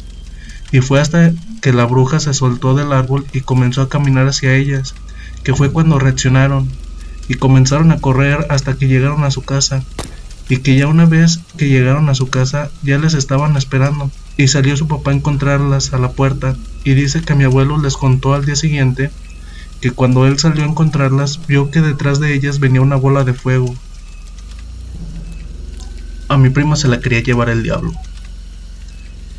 Dice que esa vez estaban en la misma casa de su tía y que esa vez encontraba una prima de ellas que siempre las quería humillar porque sus papás iban y venían a Estados Unidos y por lo tanto tenían mucha ropa y cosas mejores que ella y sus hermanas y que siempre las quería dejar en ridículo. Entonces dice que ese día dijo su tía que la acompañaran al monte y su tía agarró de la mano a mi madre. Entonces su prima se metió entre ellas y la separó y ella se quedó agarrada del guante de la tía. Entonces así quedó y ya iban en camino y todo normal, pero ya en medio monte vieron que estaba empezando un remolino y estaba empezando a levantar hierbas y fue cuando dijo la tía que se agarrara muy fuerte de ella, pero dice que ya cuando el remolino llegó a donde estaban ellas, que solo empezó a jalar a su prima y la levantó y dice que su prima gritaba que la ayudaran, que porque el diablo se la quería llevar y que si era él u otro demonio, que porque se comenzó a nublar el cielo y fue cuando su tía comenzó a rezar que el remolino empezó a verse más débil, y al terminar su tía de rezar, que el remolino se deshizo, justamente encima de ramas con muchas espinas, y su prima salió toda espinada de ahí, pero lo peor de todo, dice, que estando en el remolino, ella escuchaba, ella escuchaba que por ser envidiosa y rezongona se le iban a llevar, y desde que sucedió eso, ella tuvo un cambio de 180 grados con ellas, cambió totalmente, y desde ahí ella ya empezó a ser más servicial. Hola mis amigos de Paranormal Relatos. Bueno, les traigo mi historia personal que me sucedió a mí, mi hermano y unos cuantos amigos. Como dicen, el buen juez por su casa empieza. Y pues esta es mi historia que me sucedió este año 2021. Bueno, espero que les agrade y no olviden comentar, suscribirse y seguirme en mis redes sociales. También dejar sus historias, tanto aquí en los comentarios o en nuestra comunidad de Facebook, o bien enviárnosla al correo que se encuentra en la descripción, y muy pronto se las estaré trayendo al canal. Bueno, sin más que decir, comenzamos. Las brujas de la Huasteca Potosina. Mi nombre es Luis, soy originario de México, San Francisco del Rincón, Guanajuato, para ser más exacto. Recuerdo que fue el 21 de mayo del 2021 que salimos de paseo a la Huasteca Potosina y ya una vez que llegamos nos llevaron a un río donde tuvimos que remar y nadar en el río y, día, y el día transcurrió muy normal. Ya en la noche nos trasladaron al Hotel Posada. Ya estando ahí nos asignaron nuestras habitaciones. Ya entrando a nuestras habitaciones, aún recuerdo que en nuestra habitación éramos cuatro chavos eran dos amigos, mi hermano y yo. En la habitación de continua estaban las novias de mis amigos y otra chava, amiga de ellas. Pues ya cada quien se metió a sus respectivas habitaciones a bañarse y ya después de eso ellas se fueron a nuestra habitación y nos fuimos a comprar cena y cervezas. Llegando pues nos regresamos a nuestra habitación y ya estando ahí cenamos, tomamos y pasamos el rato a gusto entre amigos y como eso de la una de la mañana, ellas se fueron a su habitación y nosotros nos comenzamos a alistar para dormir. Mientras nos daba sueño pusimos una película. En eso le dije yo a uno de mis amigos que le pusiera el seguro a la puerta, y sí se levantó y a ponérselo. Y en unos veinte minutos después, saliendo mi hermano del baño, escuchamos todos cómo forcejearon la perilla de la puerta, y se abrió muy lentamente la puerta y pues todos nos asustamos y nos paramos para ver quién había sido y mi hermano asustado dijo, sal mentando madres, güey, pero el tono ya asustado. Salieron mis amigos a verificar quién había sido, pero cabe recalcar que estábamos en el tercer piso y en ese piso solo estaba la habitación de las chicas y de una familia la cual desde temprano se encerraron en su habitación y no salieron ya para nada. Ya cuando mis amigos regresaron de verificar nos dijeron que el cuarto de las chicas ya estaba cerrado y no se escuchaba movimiento, y al igual que el de la familia. Y aparte cuando nos abrieron la puerta no se escuchó que alguien corriera. Entonces pues ya asustados volvimos a cerrar la puerta. Pero al minuto de habernos metido y acostado, se escucharon carcajadas de mujer. Y nosotros por el miedo nos cobijamos y un amigo ya en pleno susto soltó el comentario de que si nos llegaban a jalar los pies, soltáramos patadas, y así quedó por un buen rato. Ya como eso de las 3 de la mañana, se escuchaba en la parte de afuera de nuestra habitación voces que estaban murmurando, y se volvieron a escuchar unas terribles carcajadas. Y pues tratamos de ignorarlo, y ya como pudimos nos quedamos dormidos. Ya al día siguiente platicando con otras personas, que iban con nosotros en el paseo, ya que ellos estaban en el cuarto del segundo piso y les contamos lo que nos había pasado, y en eso otra pareja nos dijo que a ellos les estaban tocando la ventana tres veces y que él se levantó a ver por la ventana, pero dice que no veía a nadie, y les recuerdo que estaban en el segundo piso, o sea, era imposible que alguien alcanzara a estar tocando la ventana. Entonces, Dice la última vez que se acercó a la ventana a ver quién estaba tocando la ventana, alcanzó a ver el reflejo de tres ancianas y del susto se fue para atrás y corrió a su cama y ya no hizo caso. En eso se acercó otra pareja y ella comentó que a ellos les estuvieron tocando la puerta y que se asomaban y no veían a nadie y que así estuvieron a la misma hora que a nosotros nos había sucedido lo ocurrido anterior.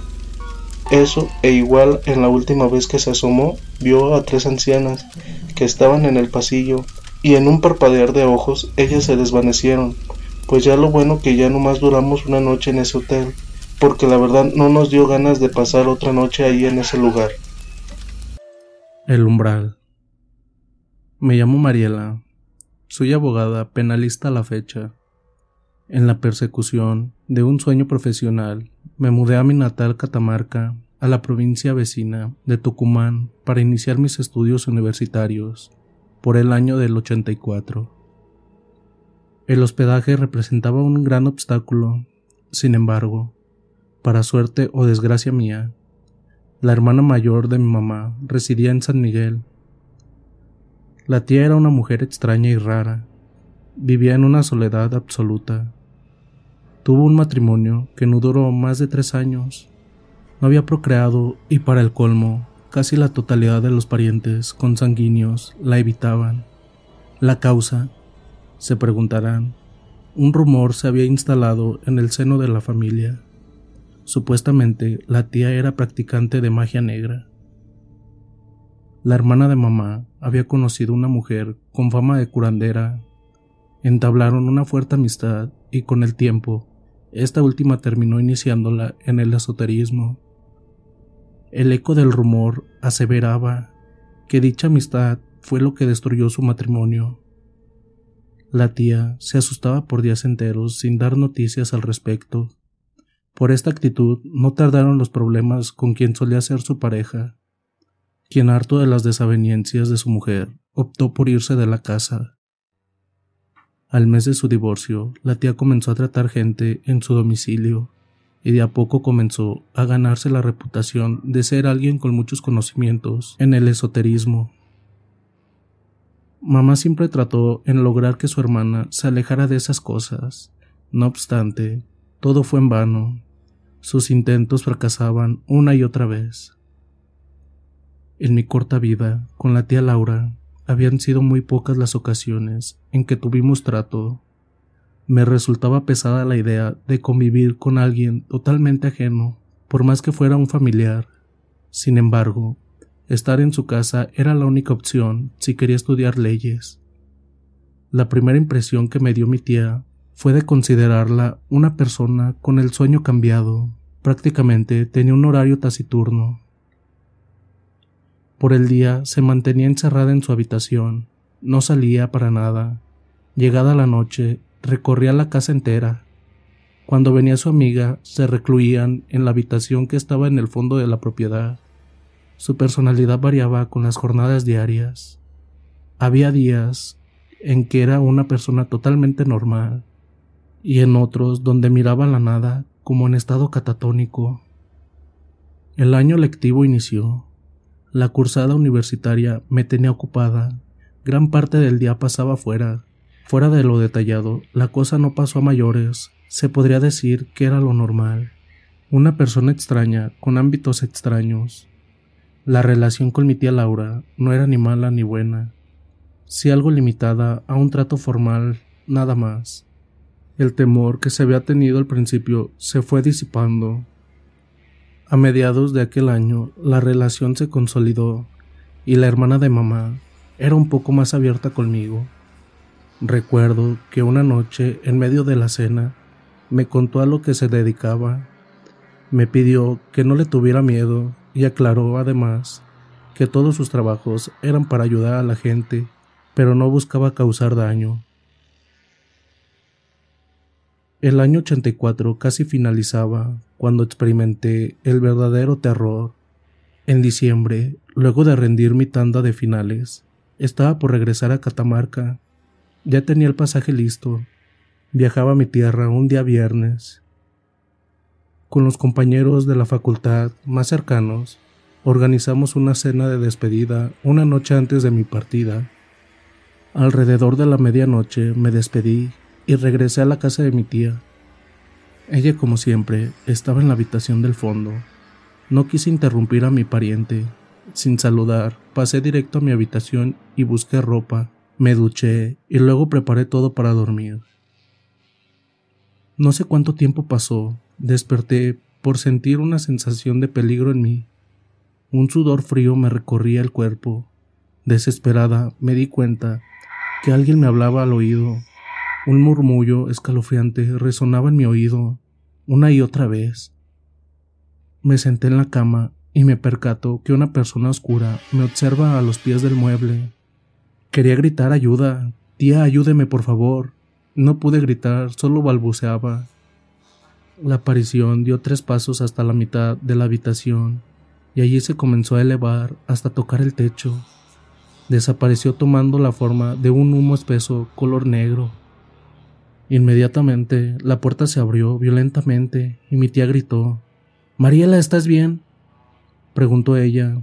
Asentí con la cabeza para darle a entender afirmativamente.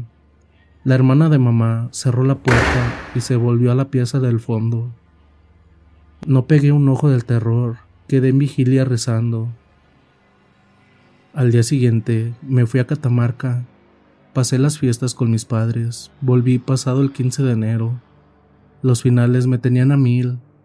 Me olvidé completamente del incidente. En febrero, otra vez el terror y la desesperación me invadirían. Lo recuerdo todo como si hubiese sido ayer. Una noche de jueves se largó una tormenta eléctrica tremenda. Se cortó la luz y al verme impedida de seguir estudiando, ingresé a mi habitación Coloqué una vela sobre la mesita de luz y me dormí. Desperté agitada por el ruido que producía al picaporte de la puerta. Al abrir los ojos quedé espantada y juro que es en verdad lo que voy a narrar.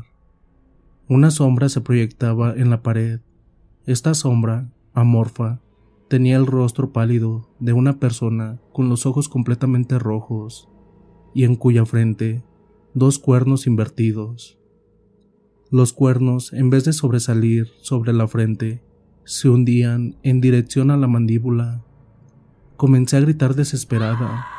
Me tapé el rostro con la sábana y no paré de orar mientras oía una voz de ultratumba resonar en los oídos. Cuando amaneció, rápido fui al comedor y esperé por mi tía. A la hora regresó del fondo la tía Laura solo me dio un consejo. Cuando veas cosas extrañas, nunca, pero nunca las mires de frente. Estaba completamente asustada. Aquello me marcó mucho.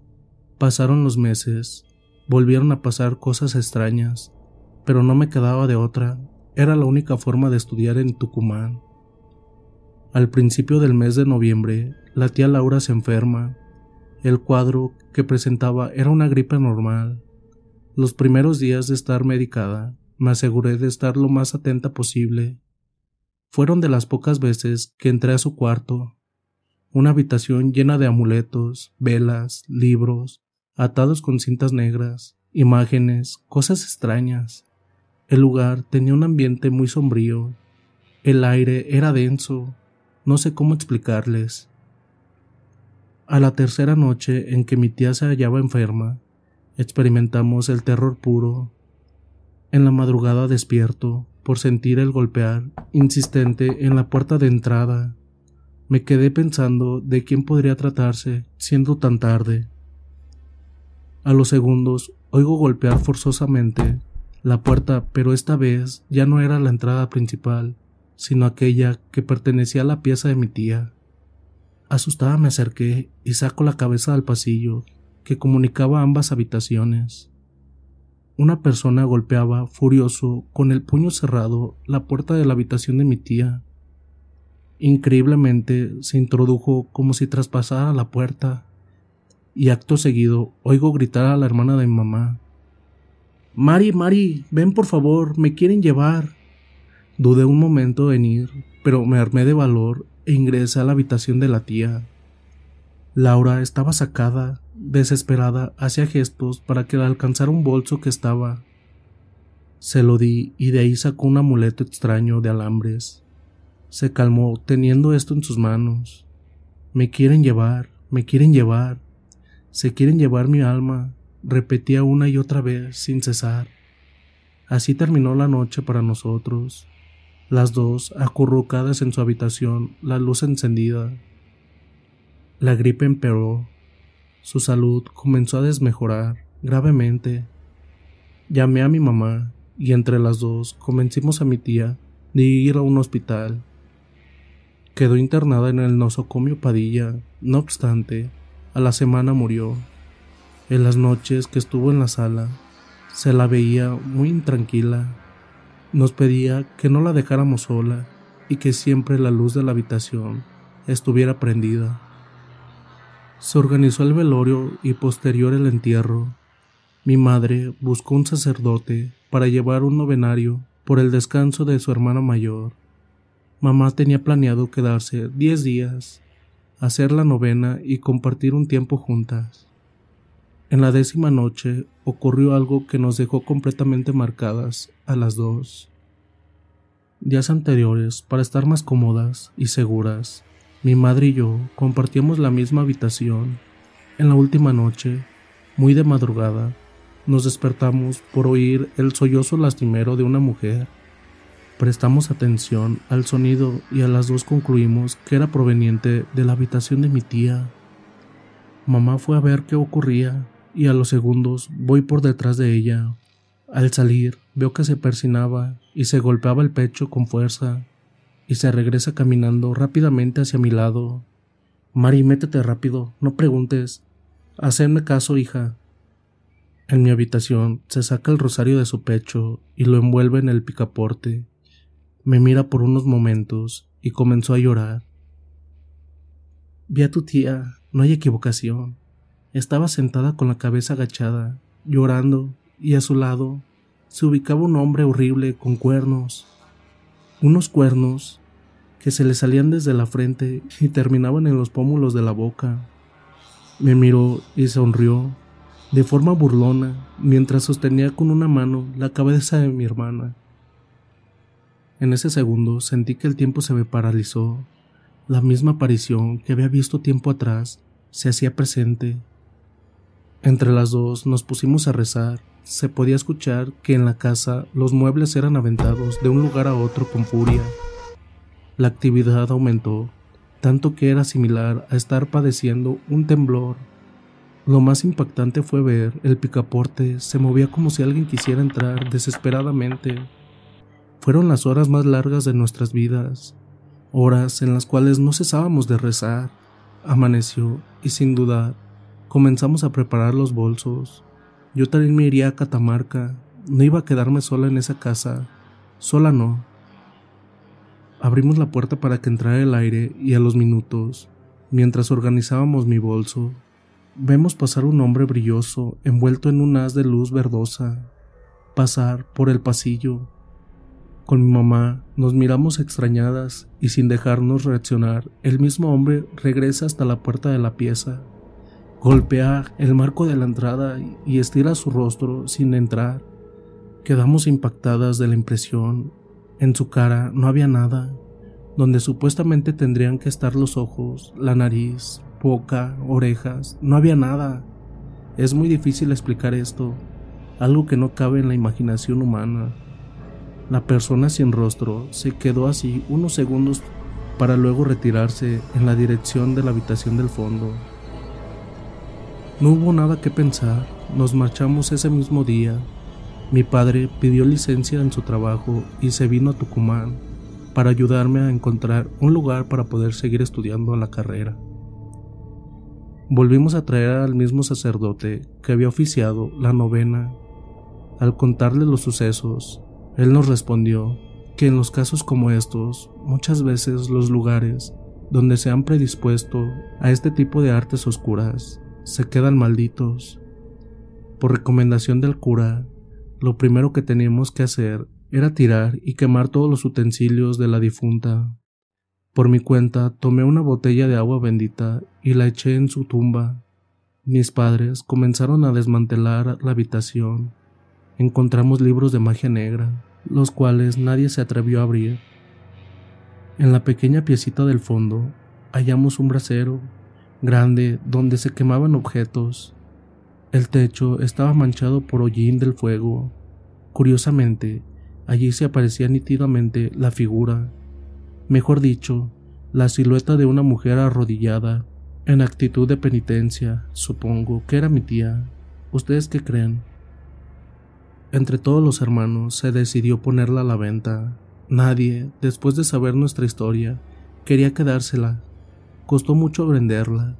Al cabo de un año surgió un comprador. El nuevo propietario construyó departamentos para alquilarlos en el lugar. Lo último que supe por los vecinos es que mi tía era vista por las noches rondando muy de madrugada por la casa. Egresé como abogada, volví a Catamarca y lo vivido en casa de mi pariente quedó como un mal sueño, nada más. No obstante, imagino que ella sigue allí, atascada en el umbral de su propia oscuridad. Le quiero dar las gracias a Chemo San Juan y a Pachuli Relatos por acompañarme en esta colaboración, que prácticamente es por mi primer año en YouTube Espero que sea de su agrado y también los links de sus canales estarán en la descripción del video. Y sin más, comenzamos. Soy un hombre mayor, criado en el monte, por lo que entenderás, no soy muy amigo de la tecnología, pero aún así sentía que tenía que compartir esta anécdota con ustedes. Es por eso que con la ayuda de mi sobrino y por medio de un email voy a contar una historia que me ocurrió tiempo atrás. Me llamo José Sarabia y soy nacido en el lugar de Salta, que se llama Aguaray. Dicha localidad está bien al norte de la provincia, casi al límite con Bolivia. Es un lugar difícil e inhóspito para vivir. Aún hoy tiene mucho monte. Resulta que en una ocasión quedé con un amigo de nombre Adrián para ir a pescar a un río llamado Itiyuro. El plan consistía en tirar la línea y salir a cazar unas vizcachas. La zona era un lugar bien conocido por nosotros, ya que nos habíamos criado ahí. Caída la tarde, marchamos cada uno en su respectivo caballo, en dirección al afluente de agua. Llevábamos las cañas para pescar y una escopeta para cazar y un juego de linternas para iluminarnos cuando fuera de noche. Al llegar atamos los caballos a un árbol, preparamos los anzuelos y las carnadas. Procedimos a colocar las cañas en la ribera del río. Con mi amigo nos turnábamos cada tanto en revisar si había pique en las cañas. Fue así que nos quedamos matando un par de horas. Había que hacer tiempo. Las vizcachas son animales nocturnos que no se pueden encontrar fuera de este horario. Entrada la noche, decidimos mandarnos monte adentro. Revisamos las cañas, cambiamos las carnadas y hecho esto, comenzamos a caminar por el costado del río, corriente arriba, hasta llegar a la entrada de un claro. De ahí había que meterse unos 500 metros en medio de la vegetación para llegar a las vizcacheras, o nidos de vizcachas, Ambos íbamos alumbrando el camino con las linternas mientras charlábamos. Y al estar llegando a los nidos, vemos un terraplén de tierra. El montículo no tenía mucha altura y a lo sumo unos dos metros. Subimos a la lomada de tierra y al llegar a la cima, descubrimos que del otro lado habían tres personas rodeadas de velas, vestidas con túnicas muy harapientas de color negro. Al acto deduzco que son mujeres al observar que tenían el pelo largo. Junto a mi amigo nos quedamos quietos por unos segundos por la impresión, hasta que reacciono y susurrando digo, hay que irnos rápido de aquí. Recuerdo latente que apenas terminé de pronunciar esas palabras y al instante una risa diabólica inundó el ambiente. La desesperación pudo más y entramos a correr. Aterrados corrimos mientras esa risa aguda nos perforaba los oídos. Para el colmo, en la desesperación, Adrián pierde su linterna y la escopeta. No me quedó de otra que hacer punta al estar guiado con la linterna restante. Mi amigo se sujetaba de la manga de mi camisa. No puedo explicar el terror que sentía estar viviendo lo que cuento. Si bien me crié en el campo hasta ese entonces, nunca me había tocado pasar algo sobrenatural. Es de no creer. Ya faltando menos de 100 metros para llegar a la orilla del río, Siento por un leve momento que Adrián suelta mi manga para luego tomarla nuevamente. Al sujetarse por segunda vez de mi camisa, sentí un escalofrío tan intenso que casi hace que caiga al suelo. Con mucho miedo giré y quedé congelado del miedo. Quien estaba detrás de mí no era Adrián, sino que algo con la cara morfa. Es raro de explicar, pero el rostro de esta persona era similar al de un cerdo. Desesperado grité, ¡Suéltame! Con mucho esfuerzo me lo quito de encima y entré a correr al río. Al llegar a la orilla no sabía qué hacer y al ver que mi amigo no venía comencé a gritar su nombre. Ahí es cuando me doy cuenta que a unos 30 metros aparecen las mujeres y comienzan a caminar en círculos alrededor de algo. Cada una de las tres tenían en sus manos unos velones. En ese momento escucho que gritan mi nombre. José, ayúdame, por favor. Con miedo agarro la linterna y alumbro de en dirección del sonido. Al ver, pude ver cómo estas brujas tomaron vuelo. Fue cuestión de segundos, pero sentí el aleteo pesado y observo atónito cómo tres pájaros grandes se elevan, quedando mi amigo tirado en el suelo. Sin pensarlo dos veces, me voy corriendo a socorrerlo. Adrián estaba llorando a llanto vivo y ni siquiera podía ponerse de pie por los nervios. Para calmarlo, le dije que fuéramos rápido por los caballos para salir de ahí. Al llegar al lugar donde estaban nuestras cosas, nos damos con que los animales estaban muertos. A esta altura ya no sabía qué hacer. Las opciones se esfumaban y ninguno de los dos se animaba a meterse nuevamente a caminar por medio del monte. Lo único que hicimos fue quedarnos en la orilla del río mientras rezábamos. El miedo que sentíamos esa noche no lo puedo detallar. Era una cosa escalofriante ver que a unos 20 metros de nosotros, unas luces de velas se movían de un lado a otro. Por suerte y gracias a Dios no se volvieron a acercar. Nunca me sentí tan aliviado al ver el amanecer del día. Esperamos hasta que estuviera bien claro y nos marchamos. Al pasar por donde estaban los caballos, estos estaban cubiertos de gusanos y despedían un olor a podrido muy fuerte. Rescatamos las monturas e iniciamos la marcha de regreso. Al salir del monte y luego de varias horas, dimos con la casa de un vecino llamado Segundo, Aliviados por ver a otra persona, fuimos a pedirle ayuda. Mis piernas y las de mi amigo ya no daban para más. Ambos nos terminamos quebrando y sin importar qué pensara este hombre de nosotros, contamos lo vivido la noche anterior. Este tipo se ofreció a llevarnos a nuestras casas y en el camino nos comentó que por la zona a la que fuimos era usada por ciertas mujeres para hacer sus trabajos de brujería. En otras palabras, nos tocó la mala suerte de estar presente frente a un aquelarre. Cuando nos dejó cerca de nuestras casas, Adrián, un poco más calmado, me relató que al comenzar a correr después de haber visto a esas mujeres en el terraplén de tierra, se venía sujetando de mi camisa hasta que una obscuridad lo envolvió totalmente y no lo dejó hacer un paso más. Lo único que pudo ver fue como una mujer se puso a mis espaldas y me siguió. Impresionado, mi amigo observó que ésta levitaba a mis espaldas. La mujer no tenía pies ni piernas. Lo último que recuerda es cómo esas mujeres lo rodearon en círculo y lo golpeaban en todo el cuerpo mientras le tiraban cebo de velas. Nos fijamos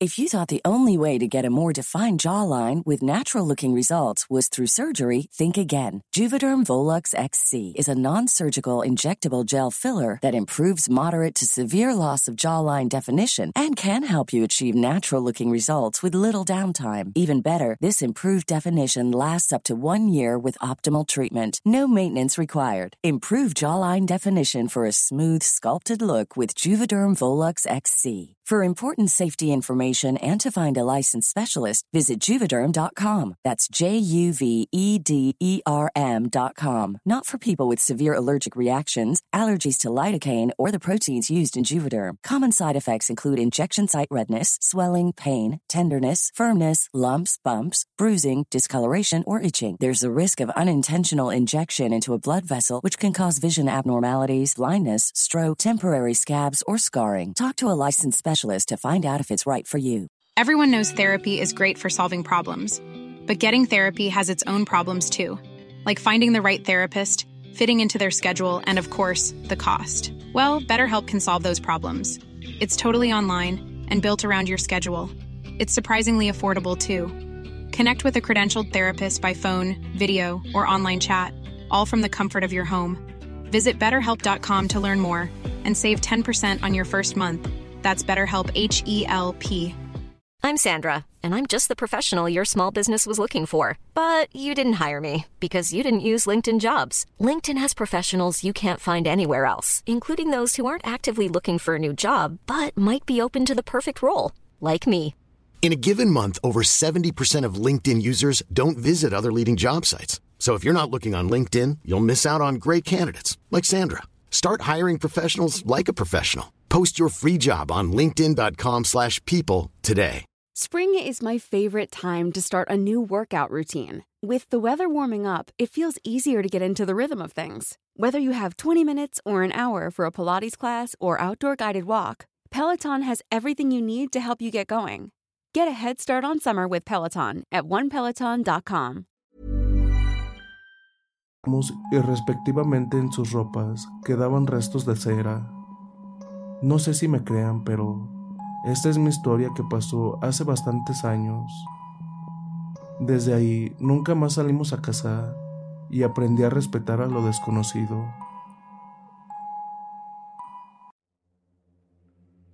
La niña que fue abusada por un demonio incubus. Relato de rancho con demonios reales. Buenas noches. Quiero contar mi aterrador relato, solo que no diré mi nombre por seguridad, ya que muchos conocidos míos siguen tu página y canales, y no quisiera meterme en problemas. Desde que empecé a tener uso de razón y desde que pasé de mi etapa de infancia a la adolescencia, empecé a tener encuentros aterradores con un demonio incubus. Esto me empezó justo cuando cumplí nueve años de edad y me duró más de cinco largos años, donde solo veía que en las noches llegaba a mi casa un hombre muy extraño y de finas ropas, el cual entraba a mi cuarto y se sentaba a la orilla de mi cama y solo me cantaba y me susurraba algo que nunca pude entender.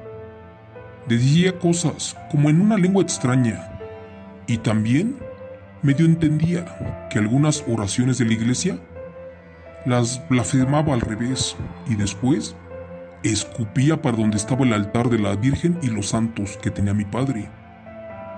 Supe desde la primera noche que no era bueno, porque en cuanto entraba, en un abrir y cerrar de ojos, los santos, Cristos y vírgenes se caían quedando boca abajo. En las primeras noches, llegaba y me acariciaba el pelo, y después de escupir a los santos, esta aberración se perdía abajo de mi cama. Les juro por Dios que solo hacía eso y luego se iba, y todo regresaba a la normalidad. Al principio creí que era un sueño y le resté importancia, pero con el paso de los meses, esto se salió de control. Otra cosa que no podía entender fue que mis padres y hermanos jamás lo vieron, ni siquiera lo sintieron o escucharon. Es más, era como si este ser los durmiera. Cada que esta bestia llegaba, paralizaba mis sentidos, y hasta que se iba, en ese momento ya podía moverme libremente. Mi madre siempre me regañaba, porque según yo, era yo quien rompía los santos y vírgenes y tiraba las cruces y cristos. Y cuando le decía que no fui yo, esta siempre me pegaba por mentirosa. Fue allí que comprendí que esa visita que me hacía el extraño ser era el principio de mis pesadillas, y más porque buscaba algo en mí. En un principio me daba mucho miedo cada que oscurecía, porque sabía que este demonio estaba por llegar, y me había dicho que no le dijera a nadie, o de lo contrario, dañaría a mi familia. Así que fue que guardé el secreto por un buen tiempo. Pero conforme pasaron los años, me fui acostumbrando a su presencia, al grado que hasta yo lo buscaba por las noches y no se me manifestaba. Cuando cumplí mis 15 años, nos mudamos del Estado de México y nos fuimos a vivir más al norte del país. Pensé que todo quedaría en el pasado en esa casa y que ya nunca más volvería a pasar. Pero eso sí, me equivoqué. La verdad, señor Chomo San Juan, no sé por qué nunca logré entender lo que sucedió y qué cosa era eso y qué buscaba de mí. Cuando por fin creí que esa aberración ya no se manifestaría más, me armé de valor y les conté en una ocasión a mis padres de lo sucedido pero ellos pensaron de inmediato que alguien había abusado de mí y que por eso yo alucinaba cosas que no eran. La verdad no me esperaba su reacción y tampoco se trataba de eso. A mí nadie me había hecho daño, por lo menos humano. Eso sí, aquella extraña manifestación ya había regresado conmigo. Después de unos meses de la mudanza, yo entré a la preparatoria y conocí a un muchacho del pueblo y nos hicimos novios.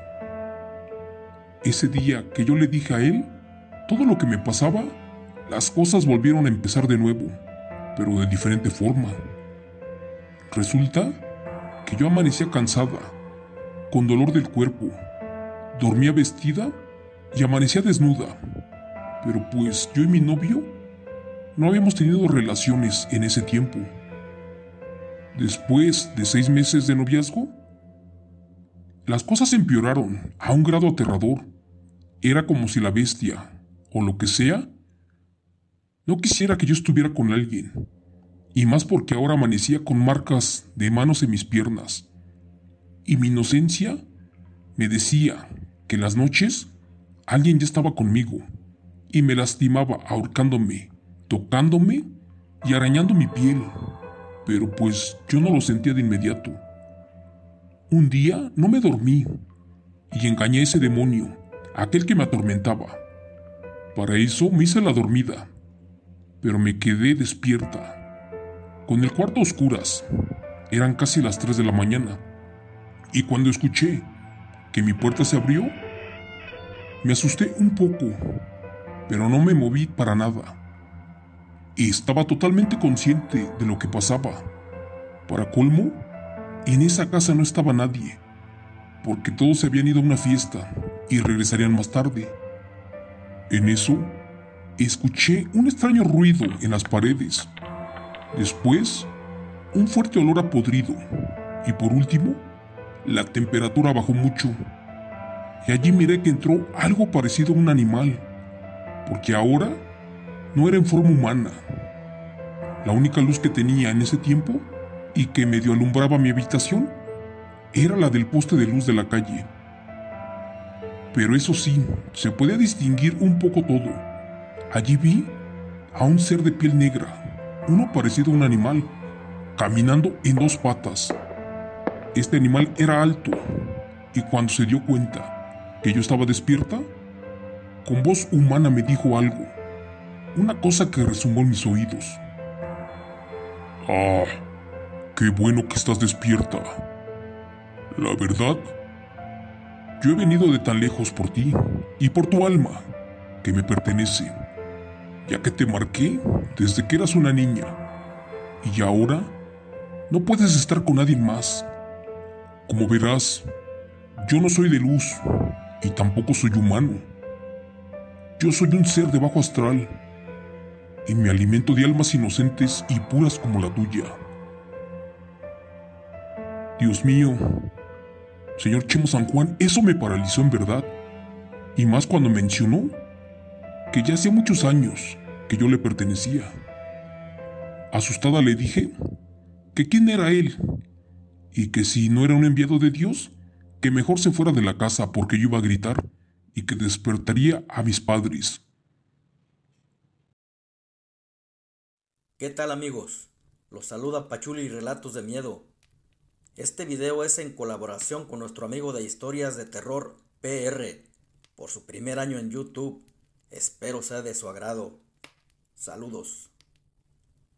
Esta historia viene de hace mucho tiempo, de cuando las casas, caminos y poblados eran más tétricos por falta de electricidad y porque las pocas casas que había eran muy distantes una de la otra, lo que causaba que estuvieran muy solitarias, más en los pueblos de los alrededores ya que estaban rodeados de misterios y cerros.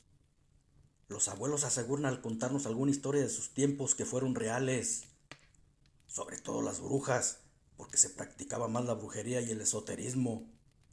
Se dice que en un principio no hacían mal a nadie, al contrario, ayudaban a la gente con sus remedios caseros, hechos con hierbas que ellas sabían tenían elementos curativos. Pero con el paso del tiempo con sus prácticas se fueron haciendo más poderosas debido a que hacían tratos con el diablo y por el poder que el innombrable les otorgaba, exigía pagos. Aquellos pagos eran niños sin bautizar por ser puros de alma.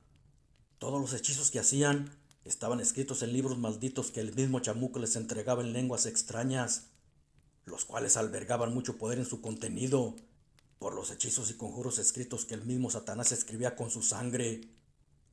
Hoy día existen muchos libros negros de esos, ocultos y resguardados. La gente temía toparse con una arpía de esas en el camino, o simplemente que ellas detectaran a su bebé oliendo su sangre. Temblaban de solo imaginarlo. El miedo no era por sus supersticiones, era porque muy seguido desaparecía algún infante de los alrededores. Debido a esto su temor era demasiado. Casi todos los días se sabía de algún suceso de una desaparición. Pero para el mal también existía el bien, porque Dios había creado formas efectivas de acabar con ellas. En ese entonces había un señor de nombre Nicanor que las sabía tumbar. Nuestro Señor le había dado ese poder en un don, por eso era cazador de brujas. Cuentan que un día este hombre había salido tarde de su trabajo. Tenía días arando sus tierras para sembrarlas. Vivía en el estado de México a las orillas, solo que en aquellos tiempos no había mucha población en el estado. Por lo tanto, también muy poco transporte, o mejor dicho, casi nada. Tampoco había pavimento, por lo que todos los días se iba a su casa caminando, y como dije antes, las pocas casas que había estaban alejadas entre ellas, lo que quería decir que a esa hora tampoco se gente por las veredas solitarias. Este hombre seguía su camino en esa oscura noche, cuando de pronto lo empezó a seguir un animal volando a poca altura de él. Parecía un enorme guajolote negro. Sentía su aleteo muy cerca. Aquel hombre le dijo, Vete a la chingada. Sé quién eres. Aléjate de mí. Si no lo haces, lo vas a lamentar el resto de tu vida. Parecía que el animal entendiera, pero lejos de hacer lo que el hombre le decía, revoloteaba aún más cerca de él, emitiendo un sonido amenazador, que parecía simular una risa grotesca o chillido macabro. Sin inmutarse Nicanor, sacó un paliacate de una talega hecha a mano por él mismo que colgaba de su hombro. Luego se agachó y lo puso en el suelo. De su cintura extrajo un puñal y lo clavó en la tierra sobre el pañuelo, diciendo unas extrañas palabras al mismo tiempo en otro idioma que solo él entendía. Y al momento surtió el efecto que él requería, porque entonces el animal cayó justo al lado del pañuelo y el puñal. Aquel ente o ser empezó a hablar con una voz desesperada de mujer y le dijo, Por favor, no me mates, no me mates. Te daré lo que me pidas y después no volverás a saber de mí. Me iré muy lejos. Nicanor al ver a aquella horrenda mujer sintió algo de miedo, pero no se inmutó. Tenía la situación dominada y se mantuvo unos minutos pensando qué hacer. Con palabras fuertes y claras dichas en otra lengua extraña le dijo lo que quería. Ella las entendió bien, porque era el mismo idioma con el que estaban escritos sus libros. Acto seguido, desenterró su puñal y quitó el pañuelo. Entonces la mujer convertida en animal desapareció volando en la oscuridad.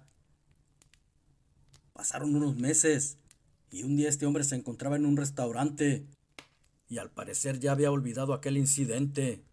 Luego que terminó de comer le pidió la cuenta a la mesera, que por cierto era muy joven y guapa. Ya cuando se disponía a irse, antes de levantarse de la silla, la mesera le susurró al oído. Por favor revisa debajo del mantel. Intrigado el hombre hizo lo que la mesera le dijo, y debajo del mantel había dinero, el dinero que él le había pedido al animal aquella noche a cambio de su vida. También había una nota que decía, solo esperaba verte para cumplir mi pago de lo que me pediste. Ahora miré lejos como te lo prometí. Jamás volverás a verme por aquí. Cumpliré mi promesa. Gracias por dejarme vivir. Volteó y empezó a buscar a la mesera, pero ya no la encontró. Había desaparecido igual como aquel día que se le cruzó en su camino perdonándole la vida. Pasó el tiempo como a veces pasa el viento inexorablemente sin sentirse. Nicanor parecía haber olvidado ese incidente vivido. Hasta había dejado de cazar brujas dedicándose a sembrar sus tierras. Pero sabemos que el destino es incierto y en ocasiones nos tiene preparadas cosas inimaginables. Y en esta ocasión le tenía deparado algo que nadie podía dar crédito, incluso ni él mismo. Tres meses pasaron y se llegó el tiempo de las cosechas, que por cierto para Nicanor habían sido las mejores en mucho tiempo. A sus 30 años vivía solo. Su vida de cazador de brujas no le permitía tener una familia, debido a que estarían siempre en peligro. Después de cosechar el maíz fue a la capital a venderlo. Con el dinero que le dio la bruja, compró algunos burros y los transportó en costales. Llegó por la tarde por la dificultad y lo largo del camino, y en el teje y maneje de la venta del maíz se le hizo noche. Subió a un burro y tomó la vereda arriando a los demás burros para regresar a su jacal. En la talega que colgaba de su hombro llevaba una buena cantidad de dinero por la venta del maíz. Terminaron las calles y empezó su travesía por la vereda, la cual, como siempre, lucía muy solitaria. Iría como a medio camino, cuando de repente tres sujetos montados a caballo le cerraron el paso. Nicanor, creyendo que eran brujas, se bajó del burro y quiso hacer lo que con la bruja. Pero esto no le dieron tiempo, porque rápido se fueron sobre él. Dos lo agarraron de los brazos y el otro lo amenazó con un cuchillo poniéndolo en el cuello para que le diera el dinero. Al ver colgada la talega de su hombro, con el cuchillo trozó su colgadera observando que ahí estaba el dinero. Después con un golpe en la cabeza lo derribaron al piso. Cuando iban a rematarlo, Nicanor y los malhechores escucharon unos aleteos junto con unas risas escalofriantes, las que para Nicanor eran muy conocidas. Entonces vieron que un enorme ser entre mujer y pájaro bajaba volando del cielo y se paraba frente a ellos. Los tipos sintieron miedo, pero eran tres y se fueron sobre ella cuchillo en mano y lo clavaron una y otra vez en el cuerpo de aquel horrendo ser. Pero a pesar de las múltiples heridas no le causaron daño. De pronto los tres hombres salieron desprendidos por aquella bruja. Una fuerza descomunal los había lanzado sin siquiera haber hecho ningún movimiento. Luego, con un solo aleteo de sus alas, aquellos hombres quedaron secos, envejecieron por un hechizo malévolo de ella. Nicanor, pensando que iba a matarlo, se sintió perdido, pero debía vender cara a su vida, y de su cintura sacó el cuchillo, quitó un paliacate que llevaba siempre en el cuello para clavarlo en el suelo y tumbar aquella malvada arpía. Pero antes de que lo hiciera, la bruja le dijo, No lo hagas. No voy a hacerte daño. Estoy aquí para ayudarte. Luego vio cómo se transformaba en la hermosa mesera que le dio el dinero totalmente desnuda. También le dijo, Desde que te vi en el comedor me enamoré de ti. Por eso estoy aquí, porque vine en tu busca. Tal vez no me creas por lo que soy, pero esa es la verdad. Cogió el morral y se lo dio diciéndole, Esto te pertenece. Después con sus manos tocó la herida a un sangrante de Nicanor, y al momento se curó como por arte de magia. He aquí lo increíble, porque Nicanor sin comprenderlo sintió que su corazón daba un vuelco, y se dio cuenta que también la amaba. Esto no era ningún hechizo, era un amor verdadero difícil de creer. Cubrió con su chaqueta el bello cuerpo y se fueron a casa de él. Cuentan que el amor la hizo buena, y entre los dos desterraron a muchas brujas malévolas por mucho tiempo, hasta el final de sus días. La bruja del coronel Moldes.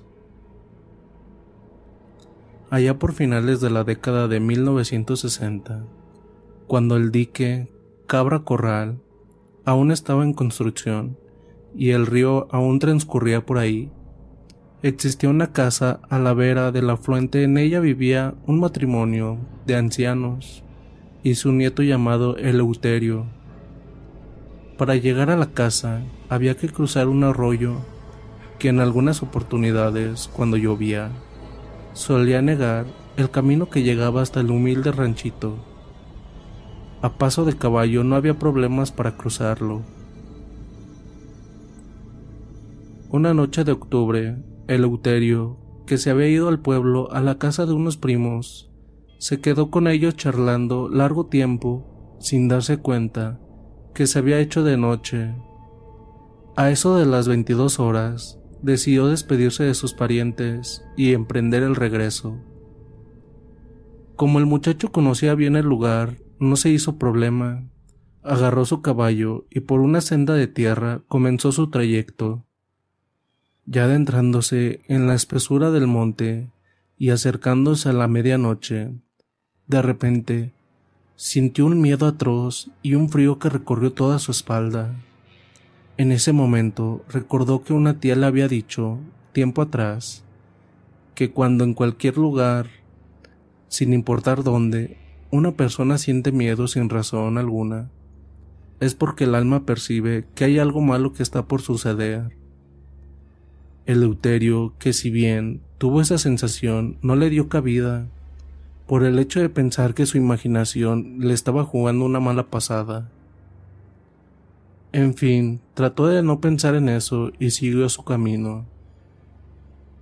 A unos pocos metros antes del arroyo había un tronco seco de un árbol, que estuvo ahí muchos años. Había sido derribado por un rayo, pero sin embargo el tronco quemado de este árbol estaba aún al costado del camino. La vegetación había hecho lo suyo y ya para ese tiempo el tronco de algarrobo estaba lleno de maleza. Cuando comenzó a acercarse vio que había movimiento en ese lugar, como si alguien estuviera de cunclillas.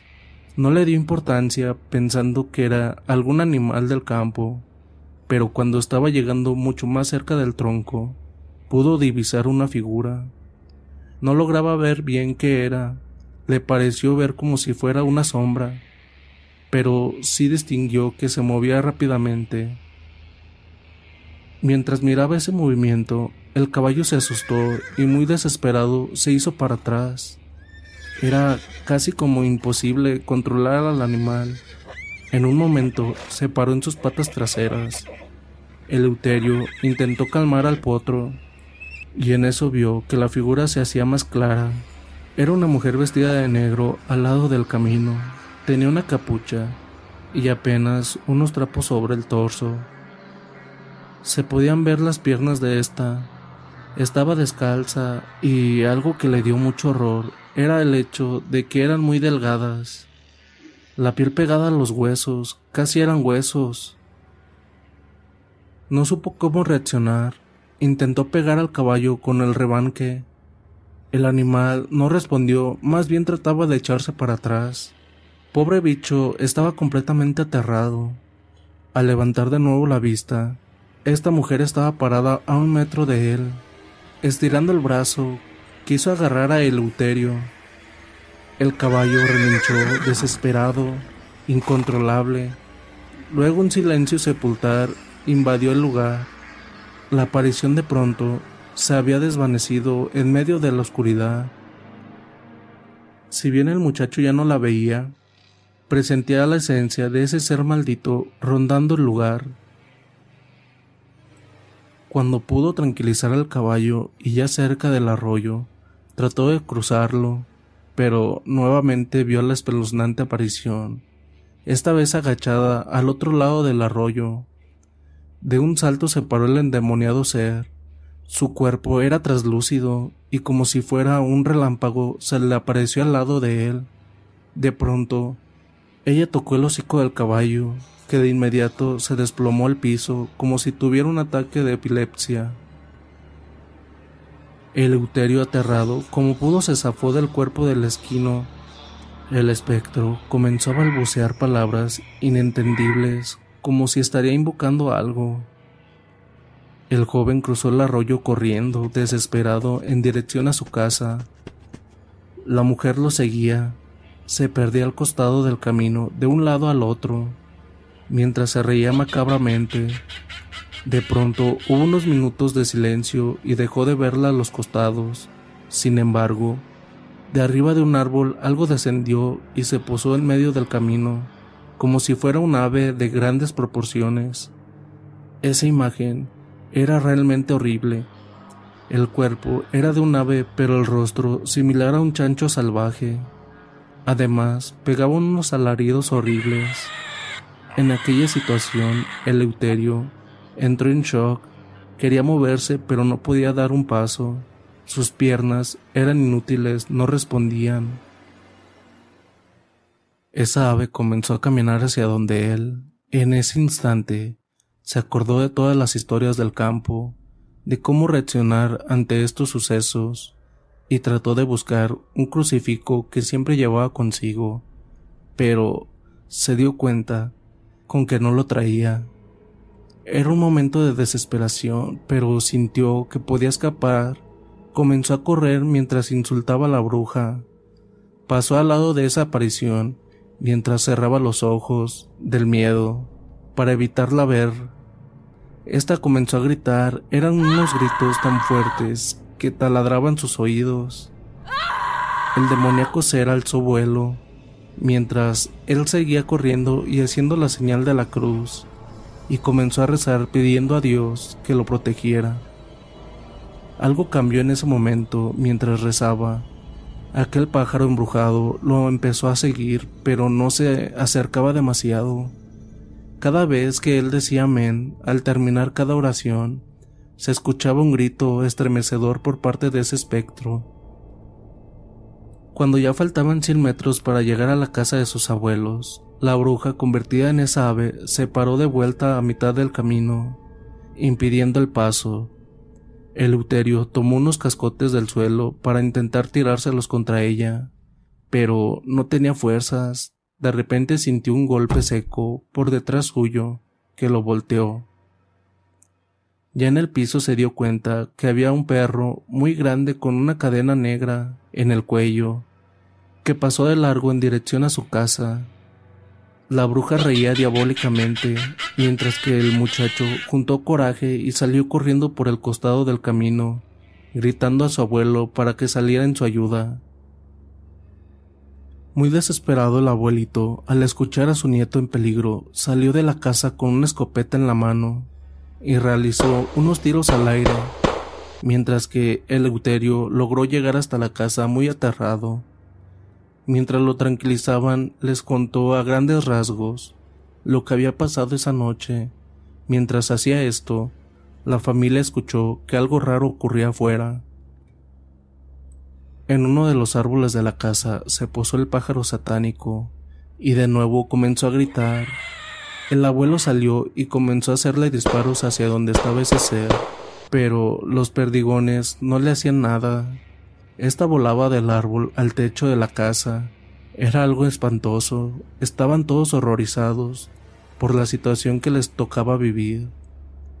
De pronto la abuela salió afuera y colgó una cruz grande de madera en la puerta y se metió adentro. La señora era muy devota a la Virgencita y que tenía un altarcito donde estaba la imagen. Le prendió una vela y se puso a rezar toda la noche y a medida que rezaba se dejaban de escuchar esos alaridos hasta que todo estuvo en completo silencio. La familia tenía muchos animales, había en la casa 30 gallinas ponedoras. El gallinero estaba justo al pie del árbol donde se había posado la bruja aquella noche. Al día siguiente, al despuntar la mañana, Eleuterio y su abuelo fueron hasta ahí y vieron asustados que todas las gallinas estaban muertas, en completo estado de descomposición. Solo una gallina estaba viva, pero tenía un comportamiento muy raro. El abuelo decidió matarla y cuando lo hizo, algo increíble sucedió. Los órganos internos del animal estaban podridos. Encontraron varios huevos totalmente negros.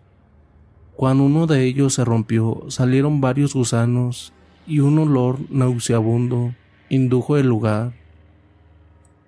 Ellos derribaron el árbol y con la madera hicieron una hoguera donde tiraron todos los animales. Cerca del camino encontraron al caballo en un estado de descomposición increíble, como si hubiera pasado una semana.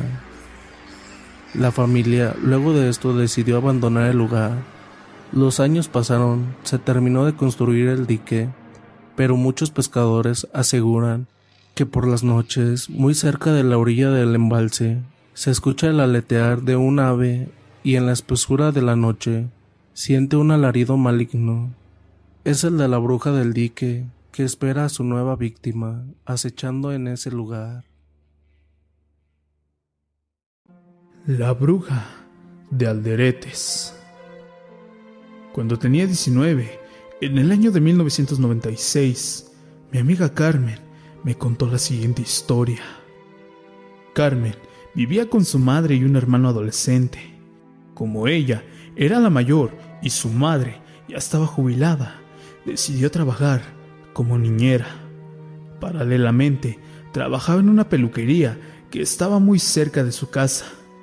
Sus primeros trabajos, cuidando niños, fueron una experiencia gratificante por su carisma y simpatía. Muchas familias de la zona le encargaron el cuidado de sus hijos.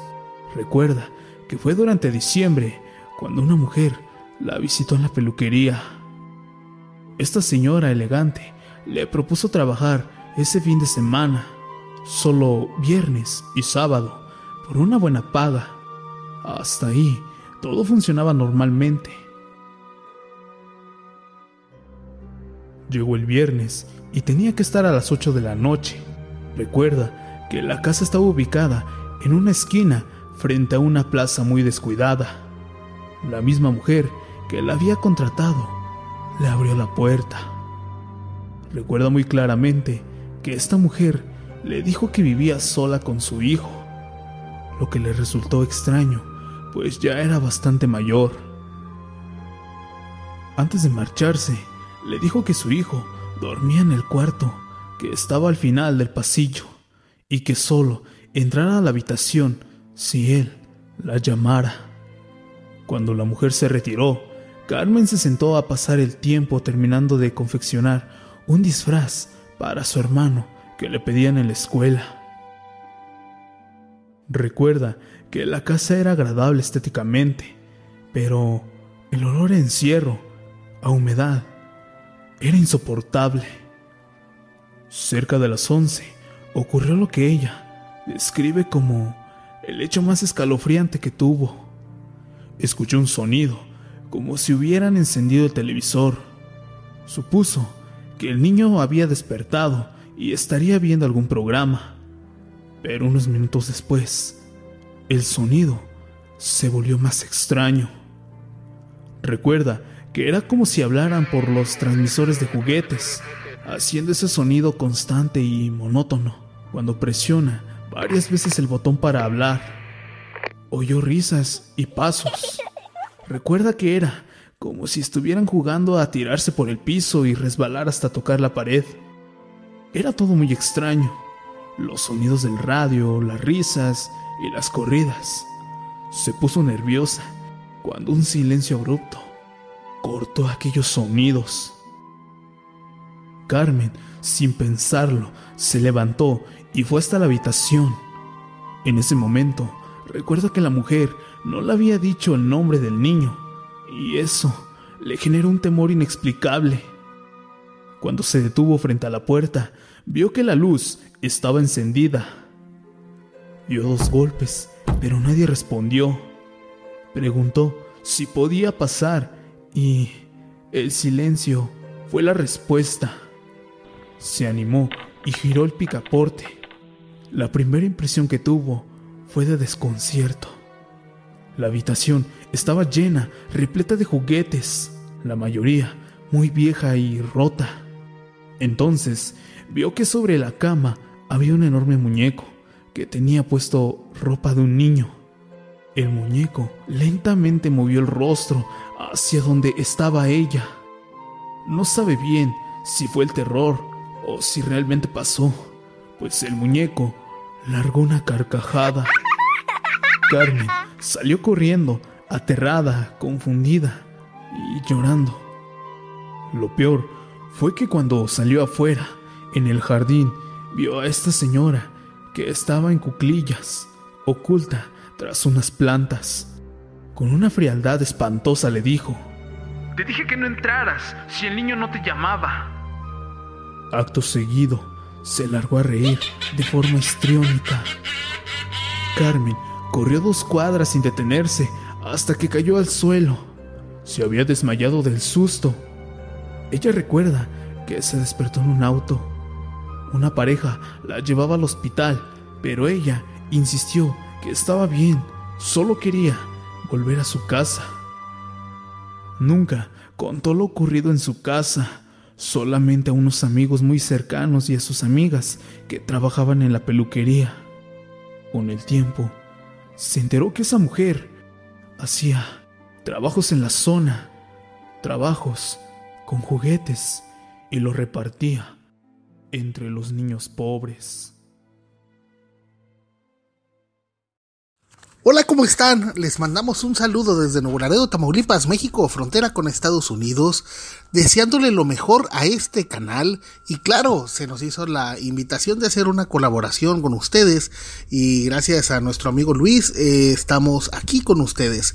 Esta historia que les queremos contar pasó en la ciudad de Nuevo Laredo, Tamaulipas, y vaya que es bastante interesante. La gente que desconoce o, no tiene idea dónde está Nuevo Laredo, Tamaulipas, está en la frontera entre México y Estados Unidos. Esto pasó hace aproximadamente 10 años. Y bueno, les voy a contar esto. La persona que nos la envió no nos quiso mencionar su nombre por temor. Y bueno, eh, tiene sentido lo que ocurrió. Esto me ocurrió hace aproximadamente 10 años. Yo vine a estudiar a Nuevo Laredo y como muchas otras personas me quedé a vivir aquí. Cuando yo llegué, eh, vengo de la ciudad de Monterrey, Nuevo León, llegué a estudiar una carrera que solo se ofrecía en Nuevo Laredo. Y bueno, estando en esta escuela conocí a una chica que ella tampoco era de Nuevo Laredo, ella venía del estado de Zacatecas. Y bueno, ahí pues hubo química desde el principio, estábamos jóvenes, estábamos, no sé cómo decirlo, pues jóvenes e impetuosos. Y fue empezando una relación de amistad.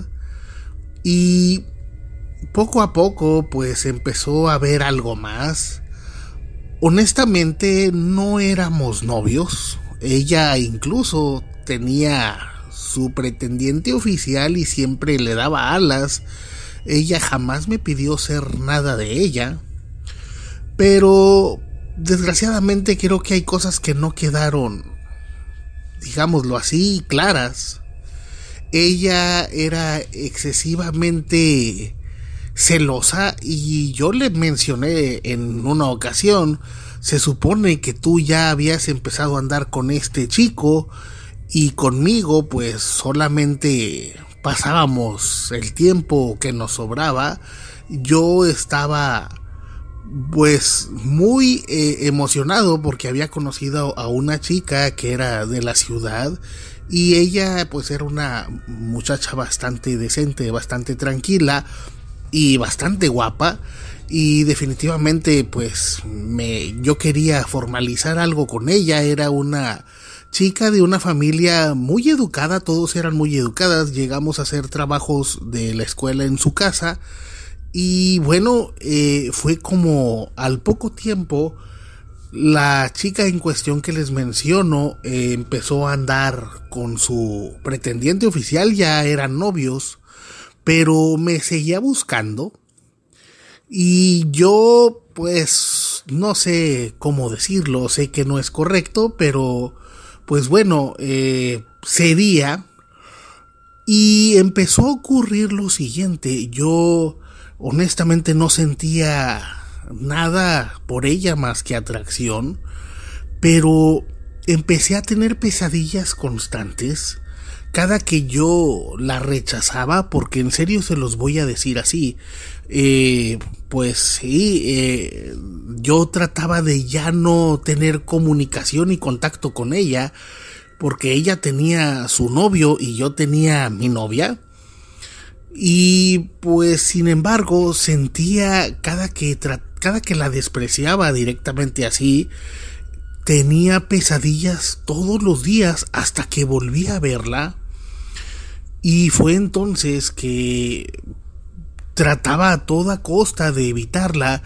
Eh, la veía en la escuela y trataba de sacarle la vuelta. Eh, me llamaba por teléfono y no le contestaba.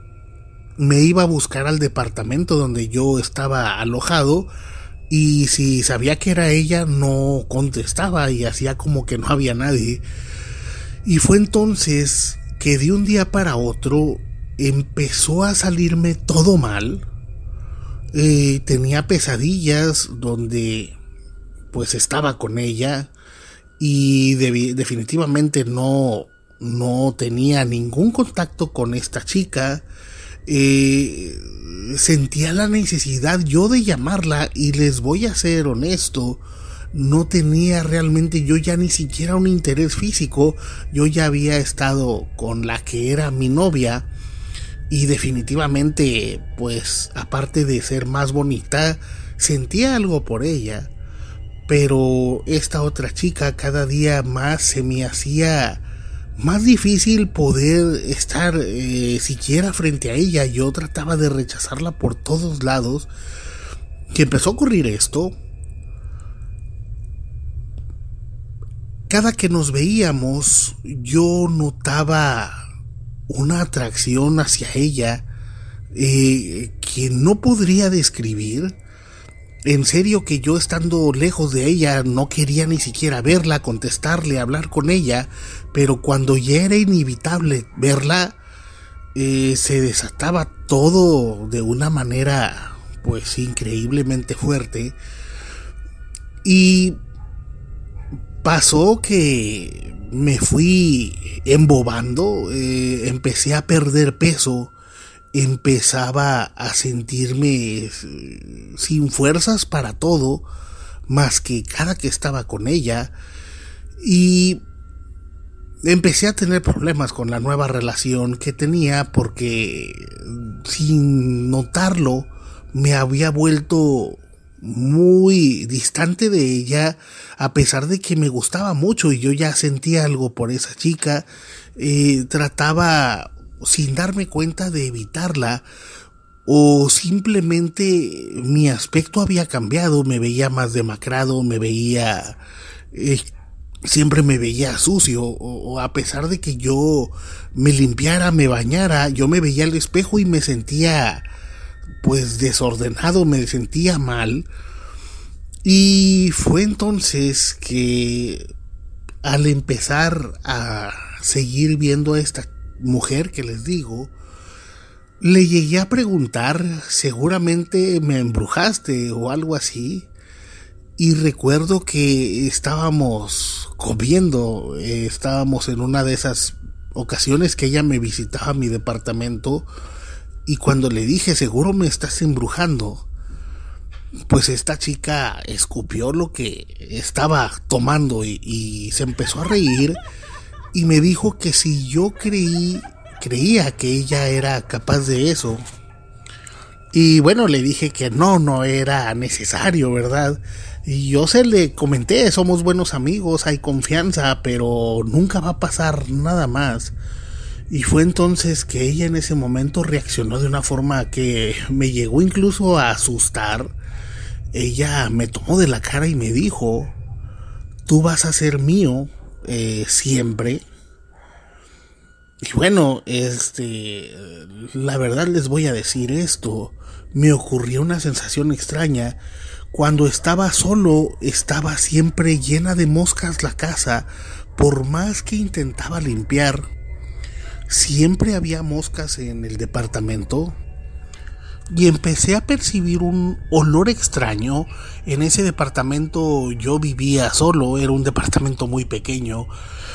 Empezaba a sentirme incómodo y como repito, estando solo tenía la necesidad de hablarle. Trataba de no hacerlo, pero pues obviamente al ser joven uno cae muy fácil. Y fue un momento que ocurrió algo inesperado. Un compañero de la escuela tuvimos una reunión entre varios y bueno, se quedaron estos chavos ya dormidos en la casa y recuerdo que esta, esta muchacha me habla y me dice que quería verme, que tenía oportunidad porque sus papás habían salido, ellos habían venido a la ciudad porque sus papás habían hecho unos negocios y ella de pasada estaba estudiando en, la ciudad. Y bueno, le dije, pues voy entonces a tu casa. Y bueno, se, se fue prácticamente lo que hice. Ella vivía, rentaban una, una casa, era una personas de solvencia al parecer, era una casa bastante bonita, y ella no dormía precisamente adentro de la casa, había como una especie de cuarto afuera de, de, la casa por el cual ni siquiera era necesario entrar a este domicilio, entrabas por un pasillo y recuerdo haber llegado y ella pues me recibió y directamente a lo que íbamos. Y pasó que ya era noche y, y nos quedamos dormidos. Recuerdo que ocurrió que en la madrugada me dieron ganas de ir al baño y bueno, eh, le dije que si podía ir al que iba a ir al baño y me dijo que sí, que no había ningún problema. Y bueno, pues fui, me paré a hacer del baño de la forma que está uno de pie, pero ya era de noche y me dieron ganas de hacer de la otra manera y bueno, me senté en la taza y estaba yo en lo mío cuando me di cuenta de algo realmente preocupante. Me di cuenta que no había papel higiénico. Y dije, válgame, ¿cómo le voy a hacer? Este, estaba sentado totalmente indefenso y ni siquiera traía calcetines. Entonces solamente pensé lo que muchos pudieran hacer, que es reciclar, que yo sé que es algo sucio, pero no había de otra. Y me di cuenta que la papelera estaba vacía. Y bueno, vi enfrente que estaba el lavabo y tenía unas puertas. Definitivamente pensé que ahí debía de haber este papel. Y pasó algo que me asombró al principio, me molestó en el momento pero ya pasando el tiempo eh, me hizo pensar muchas cosas. Abrí este, estas gavetas, las abrí y definitivamente ya estaba un papel, un, un paquete, pero en el fondo veía una lucecita. Y era un mueble grande, no era un mueble pequeño, tipo fregadero, pero era un lavabo. Y en el fondo, en un lugar oscuro, vi que había un frasco eh, y me llamó, me, me, puse a observar porque definitivamente me extrañó que hubiera algo adentro, y, algo luminoso, y era una veladora.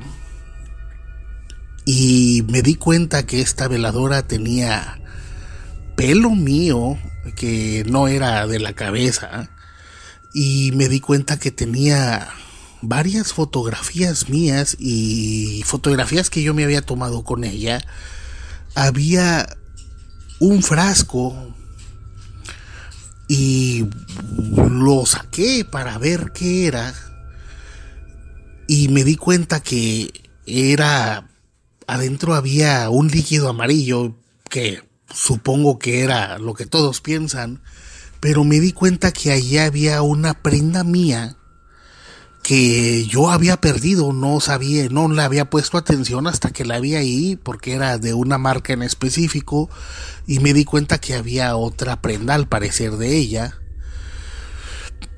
Y estando totalmente ahí me di cuenta que definitivamente no conozco del tema ni conocía, pero supuse que esta chica estaba haciéndome un trabajo de brujería y solo me limité a lo siguiente, estando en las peores condiciones, porque les recuerdo que estaba agachado y todavía no usaba el papel que tenía que sacar. Eh, de inmediato sentí que tocaban a la puerta de una manera muy fuerte. Y bueno, cerré con cuidado y me volví a sentar. Y esta chica, justo cuando me senté, abrió la puerta, logró meter un alambre al, al, a la cerradura y abrió la puerta y me dijo que qué estaba haciendo. Y bueno, se oye muy textual, pero pues le dije, estoy haciendo popó, por favor salte. Y ella me dijo, ah, este, déjame, te traigo, te traigo papel higiénico, no te vayas a mover, este, está en el cuarto de mis papás en la casa, por favor, este, eh, no te muevas de ahí. Y fue que yo me di cuenta que ella estaba mintiendo. Y pasó lo siguiente, eh, cuando yo vi que ella salió de inmediato, eh, pues abrí el paquete y hice lo que tenía que hacer para estar limpio. Y recuerdo de inmediato buscar cambiarme, creo que hice todo en menos de un minuto. Y solo me limité a apagar esa veladora, agarrar esas fotografías mías y saqué todo del, del lavabo, lo tiré y recuerdo que agarré mis cosas y me salí. Eh, las fotografías me las llevé y el frasco lo aventé y se. No quise recoger mi prenda porque se me hacía demasiado sucio hacer eso. Y bueno, pasó que al irme ella a los pocos minutos no se había dado cuenta que me había ido. Sonó mi teléfono celular y no le contesté. Recuerdo solo haberle enviado un mensaje de texto.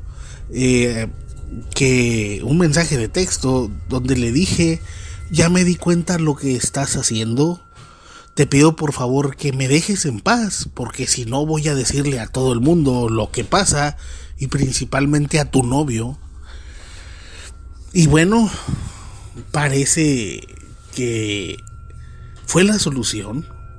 Esta chica ya no me volvió a buscar, incluso la llegaba a ver en la escuela seguido, pero no volteaba a verme, yo no volteaba a verla. Y a partir de ese momento que yo saqué las cosas, esa noche dormí, bueno, es el resto de la noche dormí bastante tranquilo. Estuve pensando en el suceso, pero ya no pensaba en ella de ninguna manera, no la extrañaba, no sentía absolutamente nada. Y al contrario, eh, mi semblante cambió, empecé a sentirme bien otra vez, todo empezó a funcionar perfecto, las moscas en mi departamento desaparecieron.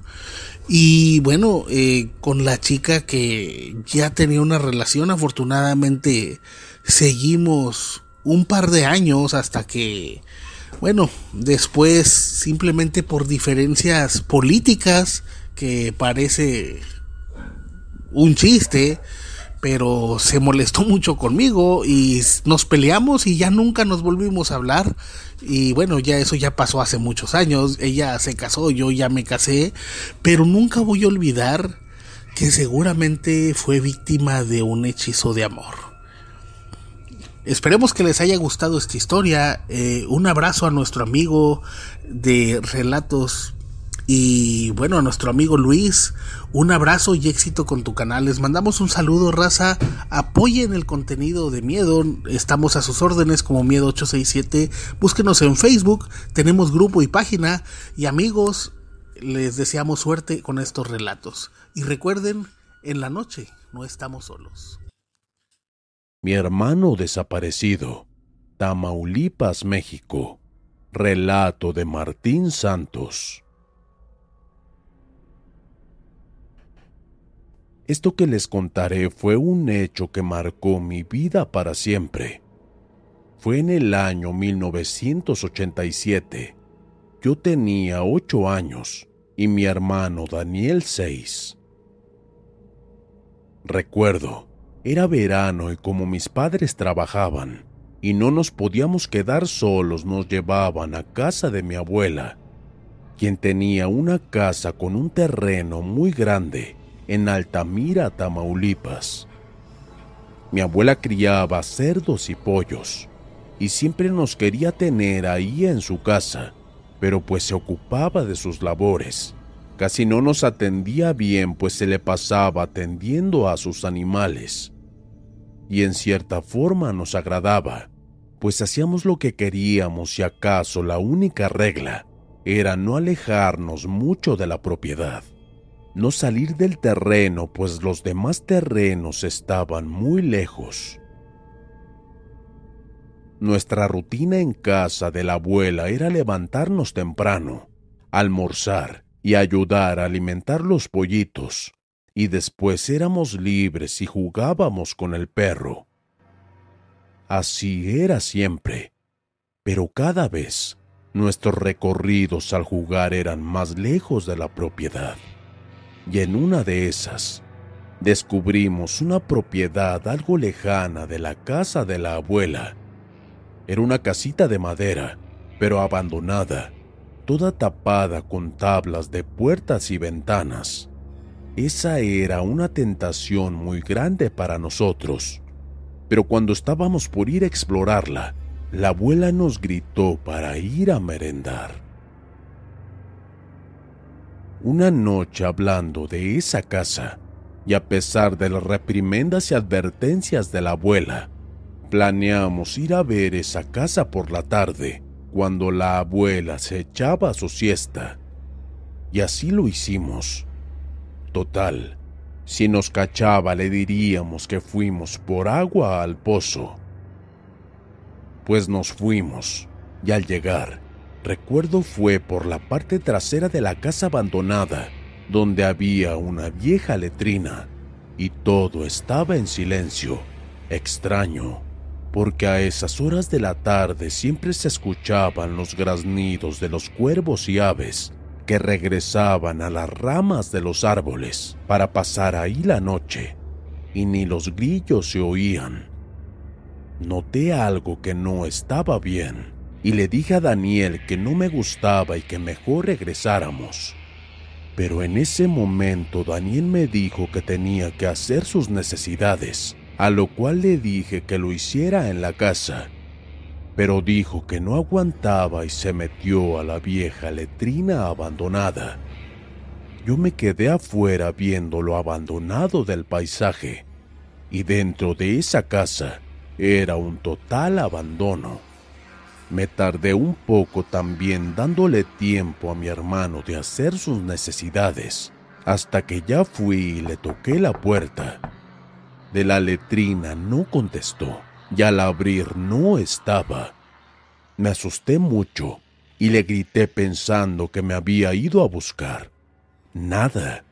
Corrí hasta la casa de la abuela a ver si quizás había regresado y al llegar la abuela ya nos esperaba para cenar, y le pregunté si Daniel había regresado, y no, y hasta me regañó muy feo pues le tuve que decir dónde habíamos estado. Se asustó mucho, pues nos dijo que esa casa fue la propiedad de una vieja, de la cual se decía que era una bruja. Al llegar nuestros padres, recuerdo que ya era noche y la abuela y yo les contamos. Llamaron a la policía y se inició la búsqueda por todo ese rumbo y solo encontraron lo que quedaba de la ropita de mi hermano Daniel, llena de sangre, por un ejido llamado Las Flores. Nunca volvimos a ver a mi hermanito con vida, y lo peor es que ni sus restos se encontraron.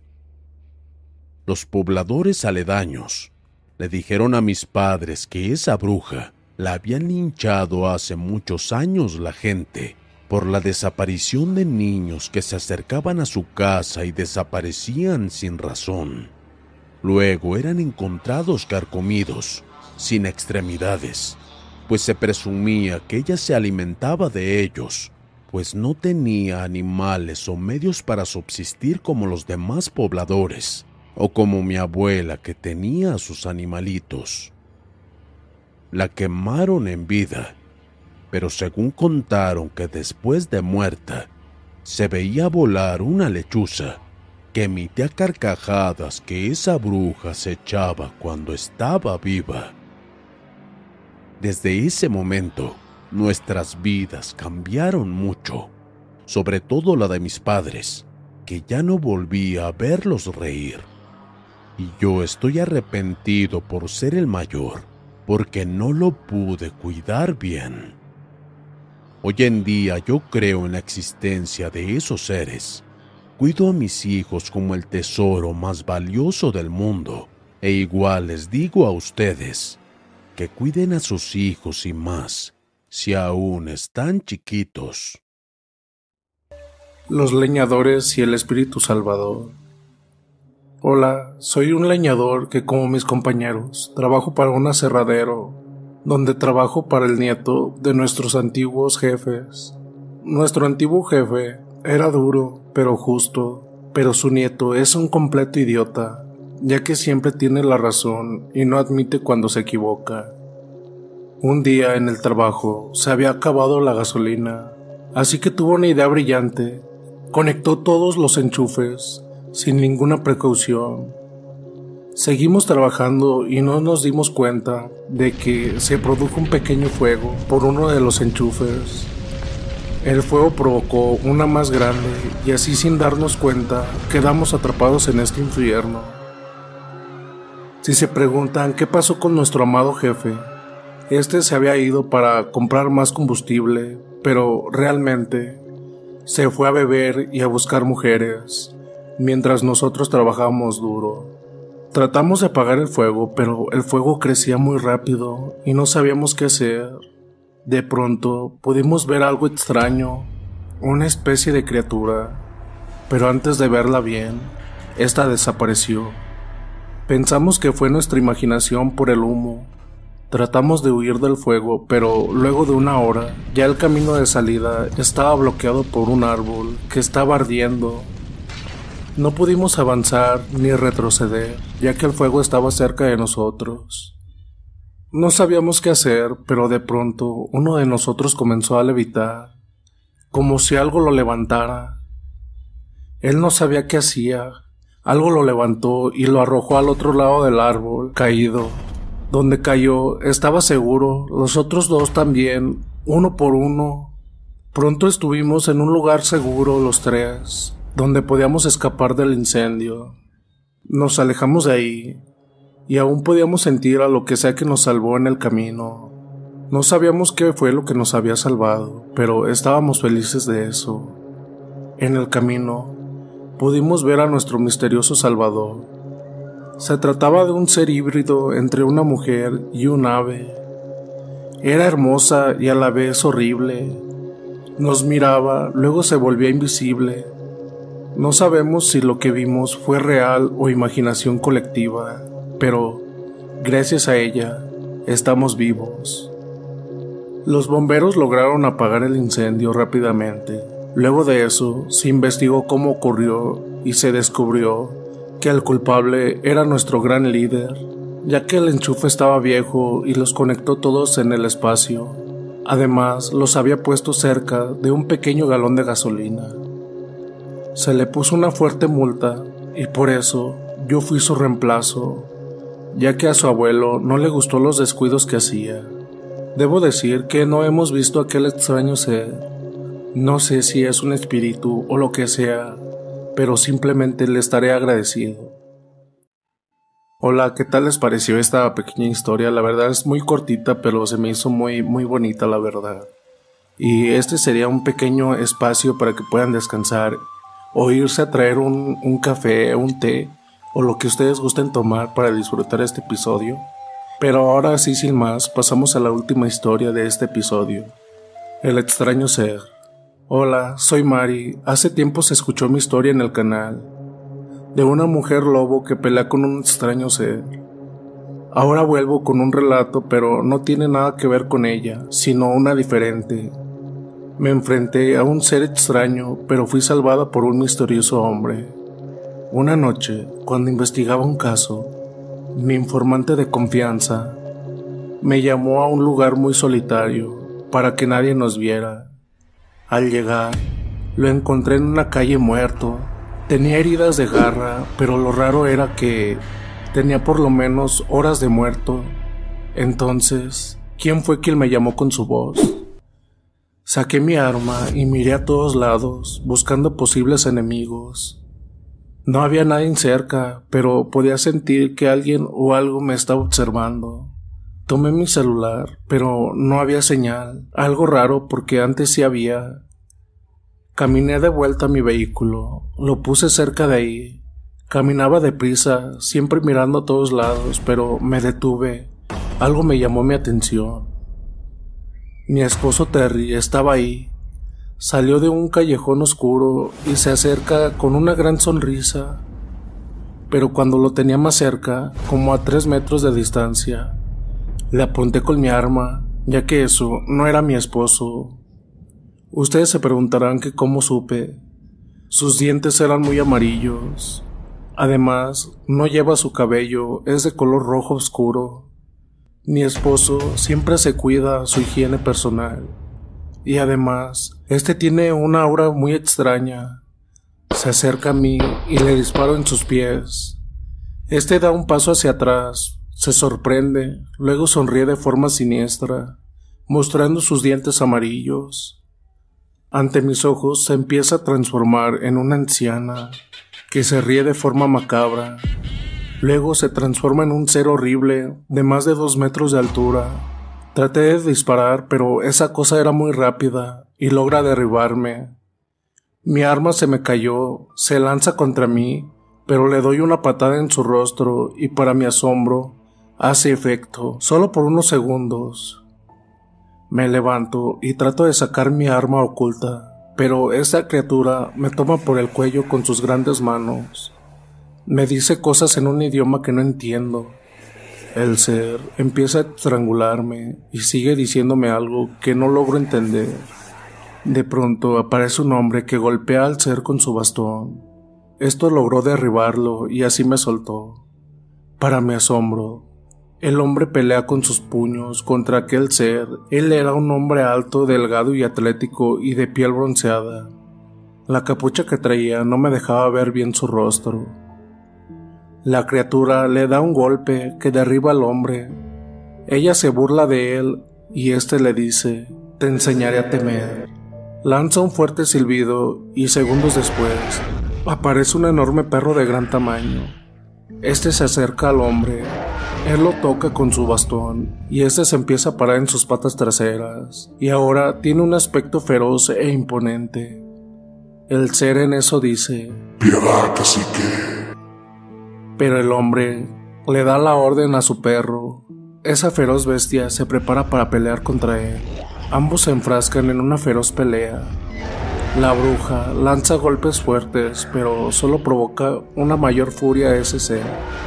Este toma su brazo con sus fuertes mandíbulas, le arranca el brazo y esta cosa huye, pero el perro o lo que sea la sigue. Yo también quiero ir, pero el hombre me detiene, ya que lo que va a pasar es algo secreto para él. Le pregunté qué pasaría, pero no hubo necesidad de hablar. Se pudo escuchar un grito entre humano y animal. Quiero ir para saber qué pasó, pero el hombre me mira directamente a los ojos y todo se me nubla. Cuando despierto, estoy en mi casa, en mi habitación. No entiendo nada. ¿Acaso todo lo soñé? Revisé mi arma y había sido disparada. Salgo y miro a mi esposo, le pregunto que quién me trajo. Este me dice la verdad. Quien te atacó anoche es la hermana de la bruja que intentó llevarse a un bebé y quería matarme por la muerte de su hermana. Yo le dije que, que no fui yo quien la mató, pero él me dijo que no podía hacerle nada a ella, así que quería cobrárselas conmigo. Pero él te salvó, ya que desde hace meses la está siguiendo. Le pregunté quién era el hombre llamado cacique, pero mi esposo me dijo que ya había hablado demasiado y que ellas no volverán a intentarme hacerme daño. Fui al lugar donde pasó todo, pero solo veo mucha sangre. Donde se fueron, la bruja y el ser que parecía un perro. Y de mi informante, seguí investigando un poco y descubrí algo extraño. Mi vecino tiene un perro muy parecido al de ese hombre. Pero claro que mi vecino no puede ser ese hombre, ya que tiene un físico diferente. Pero bueno, dejaré todo por la paz, ya que no me gustan las cosas paranormales. Las extrañas hermanas. Hola, soy de nuevo yo, Sofía. Luego de ser adoptados, mi hermano gemelo y yo, por la tía Edalina, que realmente no es nuestra madre, sino una, una gran amiga de nuestra difunta madre, que años después supo que ella murió y por una promesa nos llevó a su hogar para cuidarnos hasta que seamos mayores. Aunque ella no quiere hablar más sobre esto, sé que ella fue la extraña y horrible criatura que le metió por el trasero una parte de su escopeta. Al comienzo le teníamos algo de miedo, pero lentamente comenzamos a tener un gran cariño, ya que ella nos trata bien, aunque tiene sus exigencias como mantener nuestra habitación limpia y ordenada y ayudar en la casa, pero solo en algunas cosas, como regar las plantas, ayudar a lavar la ropa, entre otros trabajos menores, fáciles de hacer. Podíamos ir a la escuela y nos daba una buena mesada, algo que la anterior familia nunca hizo. Antes mi hermano y yo compartíamos una habitación, pero luego de dos años tenemos nuestra propia habitación. Aunque seguimos unidos como siempre, tenemos diferentes gustos. A mí me gusta la informática y la ciencia. A mi hermano los deportes. E incluso él practica judo y básquetbol. Antes ella vivía en ocasiones con algún hombre por un corto tiempo, pero desde que vivimos con ella, no ha traído hombres a su hogar. Ella contrató a una mujer, doña Juga, para que cocine y ayude a la limpieza de la casa. Ella tiene un hijo Henry, mi hermano y Henry se hicieron grandes amigos. Ida tiene muchos secretos, pero uno de ellos es que tiene una hermana, pero no habla sobre ella. Luego descubrimos que ella vive a tres kilómetros de nuestro hogar y se llama Moira, y tiene una hija, por algún motivo no se hablan. Se dice que fue por un hombre que uno se lo robó a la otra, pero no sé si fue verdad. También algo que descubrí, que cada uno tiene más de 70 años de edad, pero mi madre Ida apenas se ve de 40 años y es muy saludable. También Moira se ve igual. Se dicen que tienen 20 años sin hablarse. Para mi suerte, mi madre Ida me permite ir a verla, ya que vive cerca y tanto mi hermano como yo nos llevamos bien con ella y su hija, Campanula, que es de nuestra edad. La verdad es que pienso que su hija es adoptada, ya que no se parecen en nada a su madre. Moira tiene el cabello y ojos negros y su hija es rubia de ojos verdes, pero no pregunté más. Ambas hermanas son muy queridas y respetadas por toda la comunidad, ya que ayudan con sus remedios a las personas. Ellas lo hacen de manera gratuita y completamente altruista. Por eso eran muy respetadas, pero su enemistad seguía siendo un gran misterio para todos. Cada una tiene pequeños y prósperos negocios. Ida tiene dos pequeñas heladerías y tienen buen éxito, y Moira también tiene un par de negocios. También le van muy bien, así que por dinero no tienen necesidad. Ida trata bien a su sobrina y así podemos jugar con ella. No se sabe por qué se desprecian, pero lo que sí todos saben es que ellas se esfuerzan en ayudar a su comunidad de corazón, a pesar de su gran rivalidad. Las dos son muy queridas por la gente, como dije antes, y nadie se atreve a molestar.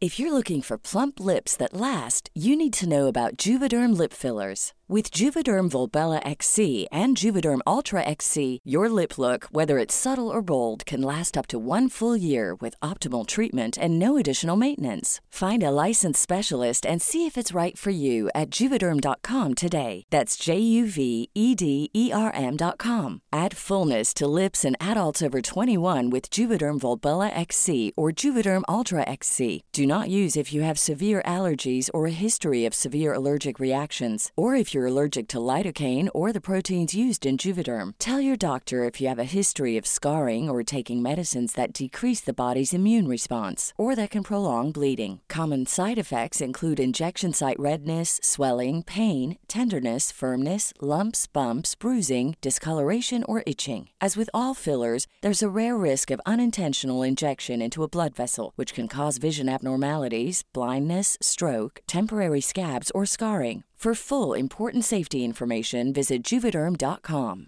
Hey, folks, I'm Mark Marin from the WTF Podcast, and this episode is brought to you by Kleenex Ultra Soft Tissues, your ally to help tackle your allergy symptoms this season. I love the change of seasons, but nobody loves pollen and all those other things floating in the air that make you sneeze during this nice weather. Kleenex Ultra Soft Tissues are hypoallergenic and allergist approved, so fight back against watery eyes and runny noses without worrying about irritating your skin. For this allergy season, grab Kleenex and face allergies head on.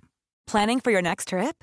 Elevate your travel style with Quince. Quince has all the jet setting essentials you'll want for your next getaway, like European linen, premium luggage options, buttery soft Italian leather bags, and so much more. And is all priced at 50 to 80% less than similar brands. Plus, Quince only works with factories that use safe and ethical manufacturing practices. Pack your bags with high-quality essentials you'll be wearing for vacations to come with Quince. Go to quince.com/pack for free shipping and 365-day returns.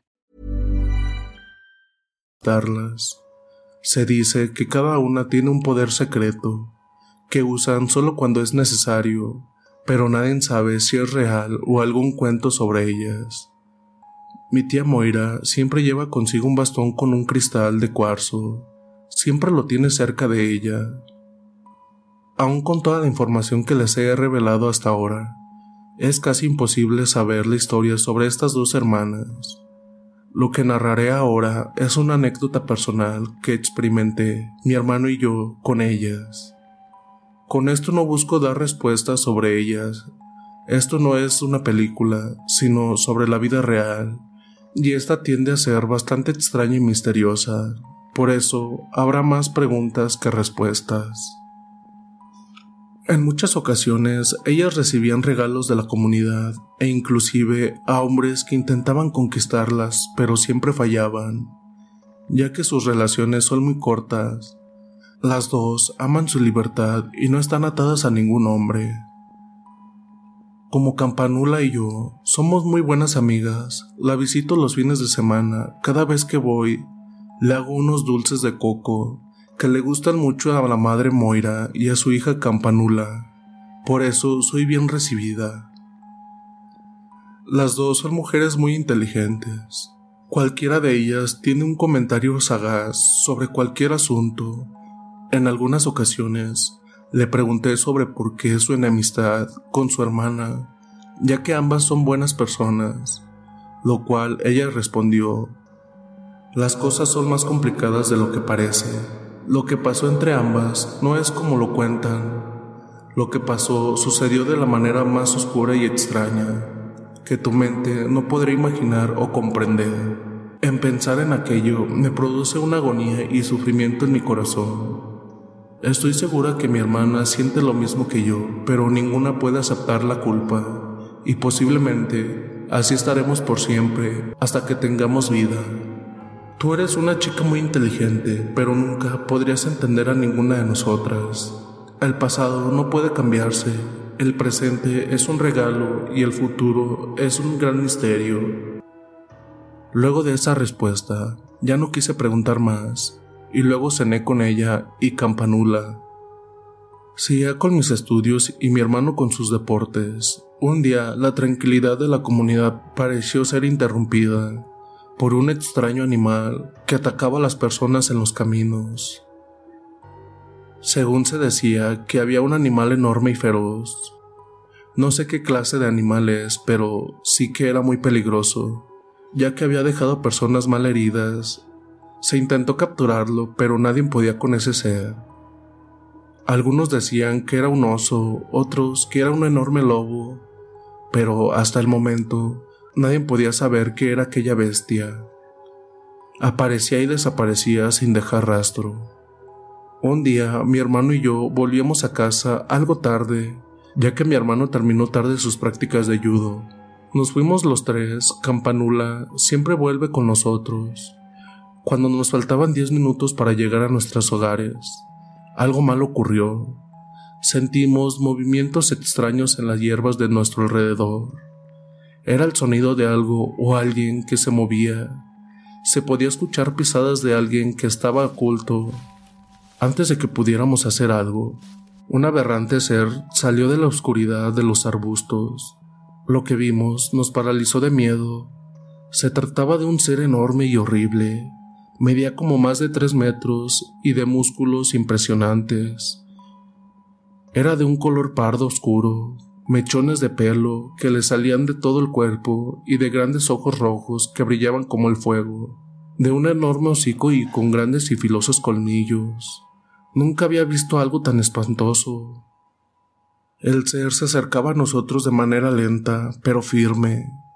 Mi hermano se puso en posición de combate para enfrentar a esa cosa, pero sus piernas le temblaban como gelatina.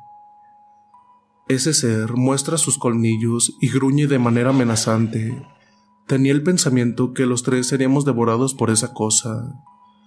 Nosotros cerramos los ojos esperando nuestro horrible final. El miedo no nos dejaba movernos. De pronto, un gruñido entre humano y ave se podía escuchar de manera amenazante. A pesar del tiempo, tanto mi hermano como yo lo reconocimos.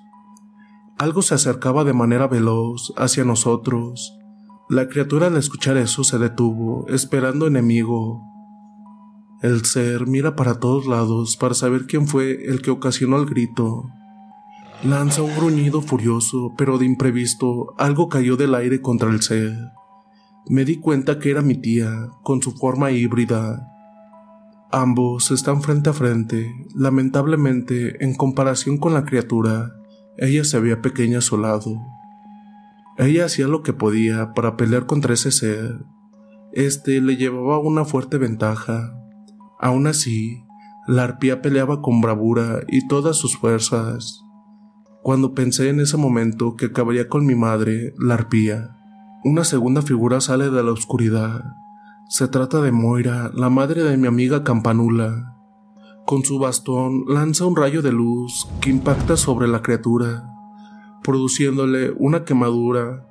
Este furioso se lanza contra ella, pero la arpía lo ataca por la espalda con sus filosas garras. Este rugió de dolor y furia. Moira aprovecha y saca una figura de entre sus ropas. Se trata de una figura de un hombre, casi parece un juguete. La deja en el suelo y le lanza un rayo de luz con el cuarzo de su bastón. La figura empieza a crecer y no puedo creerlo. Crece hasta casi ser del tamaño del monstruo que nos ataca. Moira le dice que ataque al monstruo. Este lanza un grito de guerra y se lanza contra él.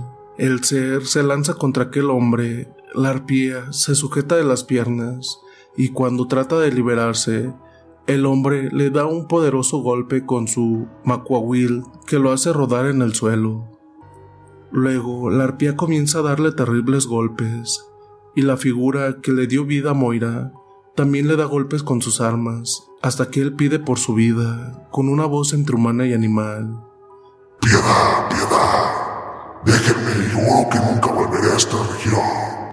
La arpía mira a Moira y ésta acepta, ella lo suelta y este corre velozmente, perdiéndose en la oscuridad para no volver más, o por lo menos en esta zona. Cuando volteo a ver a la madre Moira, esta toma la figura del hombre, que ahora volvió a ser pequeño y lo guarda. Luego se acerca a la arpía y la ayuda a levantarse. Esta hace una especie de sonrisa. Moira dice, Campanula, vete con ellos a su casa y quédate hasta mañana. Los tres aceptamos. Antes de irnos, mi hermano y yo le dimos un abrazo a la arpía. No le teníamos miedo, ya que sabíamos que era nuestra madre, y en verdad no nos asusta su aspecto. Luego de irnos los tres, no le dijimos nada a doña Uga y a Henry. Solo les dijimos que nuestra madre tenía que hacer algo importante y no vendría hasta mañana. Tomamos algo para calmar los nervios, ya que lo vivido fue demasiado impresionante. Esa noche dormí junto con Campanula. Los tres estábamos felices de que ambas olvidaron sus diferencias para enfrentar a aquel ser. Al día siguiente no fuimos a la escuela para saber de su estado. No estaban en la casa de la tía Moira, así que las buscamos por los alrededores y luego de una hora por fin las encontramos. Las dos estaban sentadas en una banca de un solitario parque. Una lágrima de felicidad baja por mi mejilla, ya que ellas estaban hablando de manera animada, así que decidimos dejarlas en paz. Desde ese día, dos o tres veces por semana, cenamos en alguna de las casas, ya sea en nuestra casa o en la de la madre de Campanula y sobre la criatura nunca más se volvió a ver, pero este no es el único relato que tenemos. Hay otros, pero bueno, será en otra historia. Esta es una lección de que ninguna enemistad o evento del pasado debe perdurar para siempre. Es mejor superar las diferencias o los rencores del pasado. Por encima de nuestro orgullo, dejar ir el pasado es la clave para llegar a un brillante futuro o quedarse varado en el pasado y antiguos conflictos. ¿Qué elegirías tú?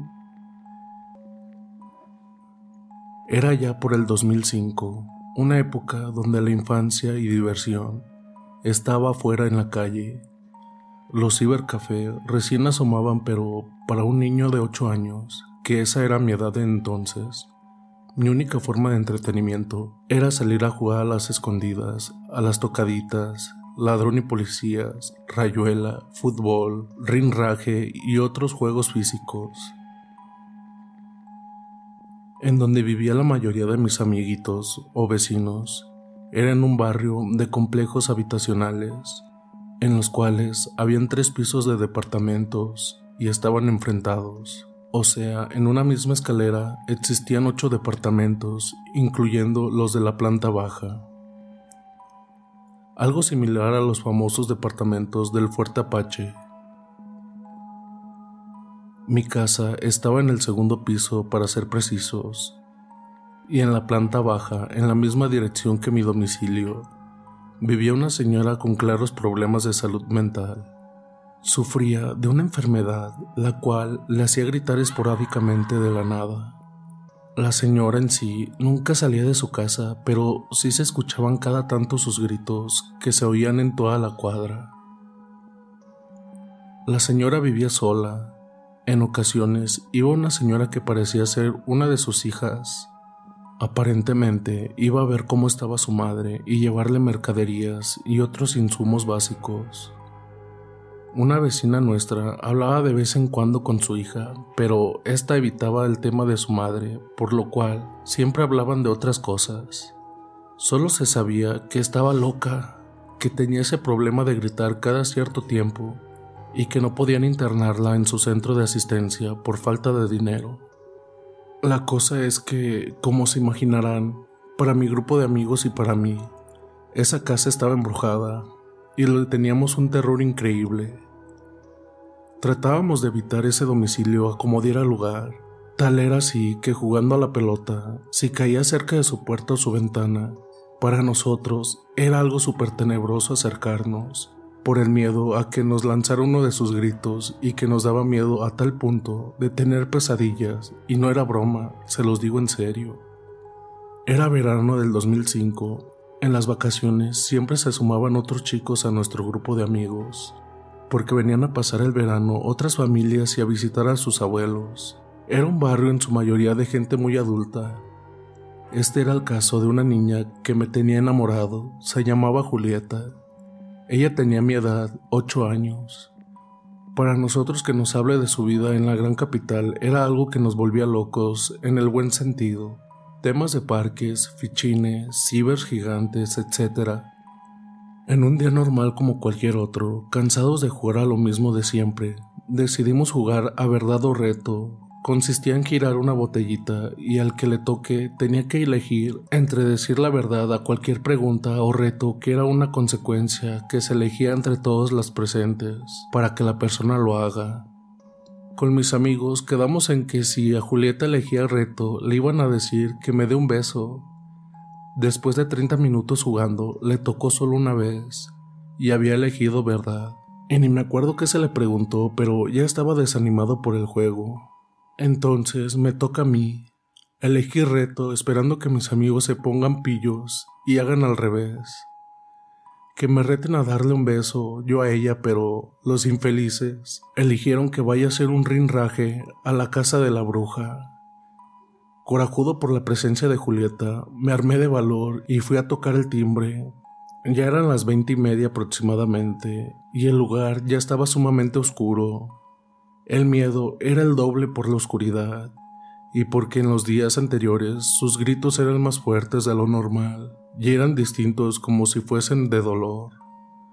Cuando me acerco a su puerta, la cual no tenía timbre, pero igualmente tenía que golpear la puerta, y estoy a punto de golpearla, escucho como un grito ensordecedor se venía acercando a gran velocidad dentro del domicilio. Antes de que logre tocar la puerta, me doy vuelta para salir corriendo. Cuando esta señora, con toda la cara vendada de blanco, como si tuviese un saco blanco en su cabeza, Sale de la casa y me rasguña la espalda. No grité ni sentí nada en el momento por la adrenalina y el miedo que tenía.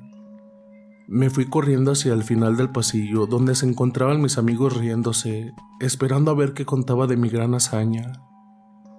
Solo uno había visto lo que sucedió, mi mejor amigo Dani. Cuando les contamos lo que sucedió, nadie nos creyó. Creían que entre Dani y yo complotamos para decir que sí lo había hecho, entonces pensé que tal vez iba a tener la marca de su arañazo en mi espalda. Cuando me saco la remera para mostrarles mi herida de guerra, el asombro fue tal que una de las mujeres presentes me dijo que vaya a contarle urgente a mis progenitores porque me había lastimado de mala manera y aparentemente había sangre. Yo creí que era drama de ella, pero después que se me fue la adrenalina del momento, cada vez sentía como mi espalda se prendía en fuego. Sentía un ardor que parecía que me estaban poniendo un hierro caliente. Cuando no aguanté más, le fui a mostrar a mis padres para que traten mis heridas. Obviamente empezaron las preguntas. Tratando de disfrazar la verdad, yo respondía que fue jugando al fútbol, pero ellos no eran tontos. Sabían que esa herida no era producto de tal juego. Eran tres líneas de sangre y según Dani y mis padres, se estaban poniendo moradas al alrededor. Si había algo a lo que le tenía más miedo que a la vieja bruja eran a mis papás. Me dejaban hacer lo que quería, siempre y cuando no me pase de listo. Ir a molestar a una señora anciana y con problemas mentales era suficiente motivo para retarme y dejarme castigado un par de días. Días que no iba a estar con Julieta, esto pasaba por mi cabeza y era el principal motivo por el cual no contaba. Mi amigo Daniel, por la presión e insistencia de mis padres, les contó la verdad. Que la señora, la cual se llamaba Delia, había salido con una cosa blanca en la cabeza y me lastimó. Lejos de enojarse conmigo, se pusieron a pensar en qué hacer si enfrentarla ya por lastimar así a un menor o luego llevarme a que me haga responsable por molestarla y que le pida disculpas. Ese día había terminado para mí. Me encerraron y me dijeron que no había más juegos por ese día. Toda la noche no pude dormir del dolor que sentía. Cada vez era más insoportable. No sé cómo hice, pero pude soportarlo al día siguiente mis padres van a confrontarla para exigirle una respuesta. Lamentablemente no respondían al llamado de la puerta. Cerca del mediodía aparece la hija de Delia. Mis padres estaban afuera tomando mates y ni bien la ven a lo lejos ingresar al pasillo, se van a confrontarla. Cuando hablaron, esta señora menciona que hace tres días que llama al teléfono fijo de la casa y la mamá no responde. Pregunta si nosotros la escuchamos en esos días, a lo que obviamente le responden que sí y le cuentan el episodio. Sorprendida, intenta ingresar a la casa con la llave que ésta poseía, pero no pudo hacerlo. Golpeaba y golpeaba y nadie atendía. Después de una hora, entre que golpeaban y buscaban un cerrajero, uno de los vecinos de la cuadra se ofrece a romper la puerta, al tirarla, la hija ingresa con el vecino y mis padres, porque estaba preocupada. El asombro fue tal de los vecinos presentes que la señora estaba sin signos vitales en su cama, con toda la cabeza vendada de blanco.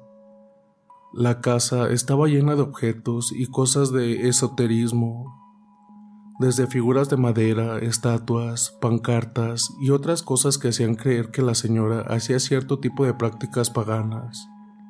Cuando llega la policía y constata la muerte, hacen mención de que el cuerpo ya lleva cierto grado de descomposición y que la señora lleva entre tres y cuatro días de muerta. Mis padres y la hija de Delia no hacen mención de lo que había pasado el día anterior. Ni siquiera a mí me contaron que la señora llevaba tres días de muerta cuando me rasguñó. Esto me enteré varios años después. En ese momento hicieron mención de que la señora falleció nomás y a mí me tenían prohibido hablar del tema. En cuanto a mí, recuerdo que la herida cada vez se ponía peor y que luego de ese episodio me habían llevado con un cura, el cual hizo oraciones y me tiraba agua bendita por todo el cuerpo. No recuerdo con exactitud cuánto tardé en curarme, pero sí que fueron varios días y que el dolor empeoraba con cada jornada que transcurría. En la quinta visita que tuve con el sacerdote, se empezó a notar una mejoría en mi lastimado. Dejó de arderme mucho y con el paso de los días fue cicatrizando. Ahora, luego de varios años de haber tocado el tema, todavía no le encontramos una explicación lógica al suceso, salvo por mi herida que la asociamos con una infección por no higienizar bien y que luego si lo pudimos hacer. Aunque esta justificación no tenía sentido para mí, ya que llevé a cabo las indicaciones del médico al pie de la letra. Por mi parte, siempre supe que fue algo paranormal y que mis padres hasta el día de hoy me ocultan información y datos de esta señora, como sus prácticas y demás cosas. En ese barrio no vivimos mucho tiempo más, ya que era alquilado y al año próximo nos fuimos, pero no por mi episodio, sino porque se buscaba una mejor situación habitacional. En cuanto a la casa de la vecina, quedó desocupado hasta en el momento en el que me fui del barrio. Yo le tenía terror a esa casa, pero luego Dani en su momento me contó que a veces escuchaban sus gritos. Trataba de no creerle porque acordarme de eso me daba un miedo terrible.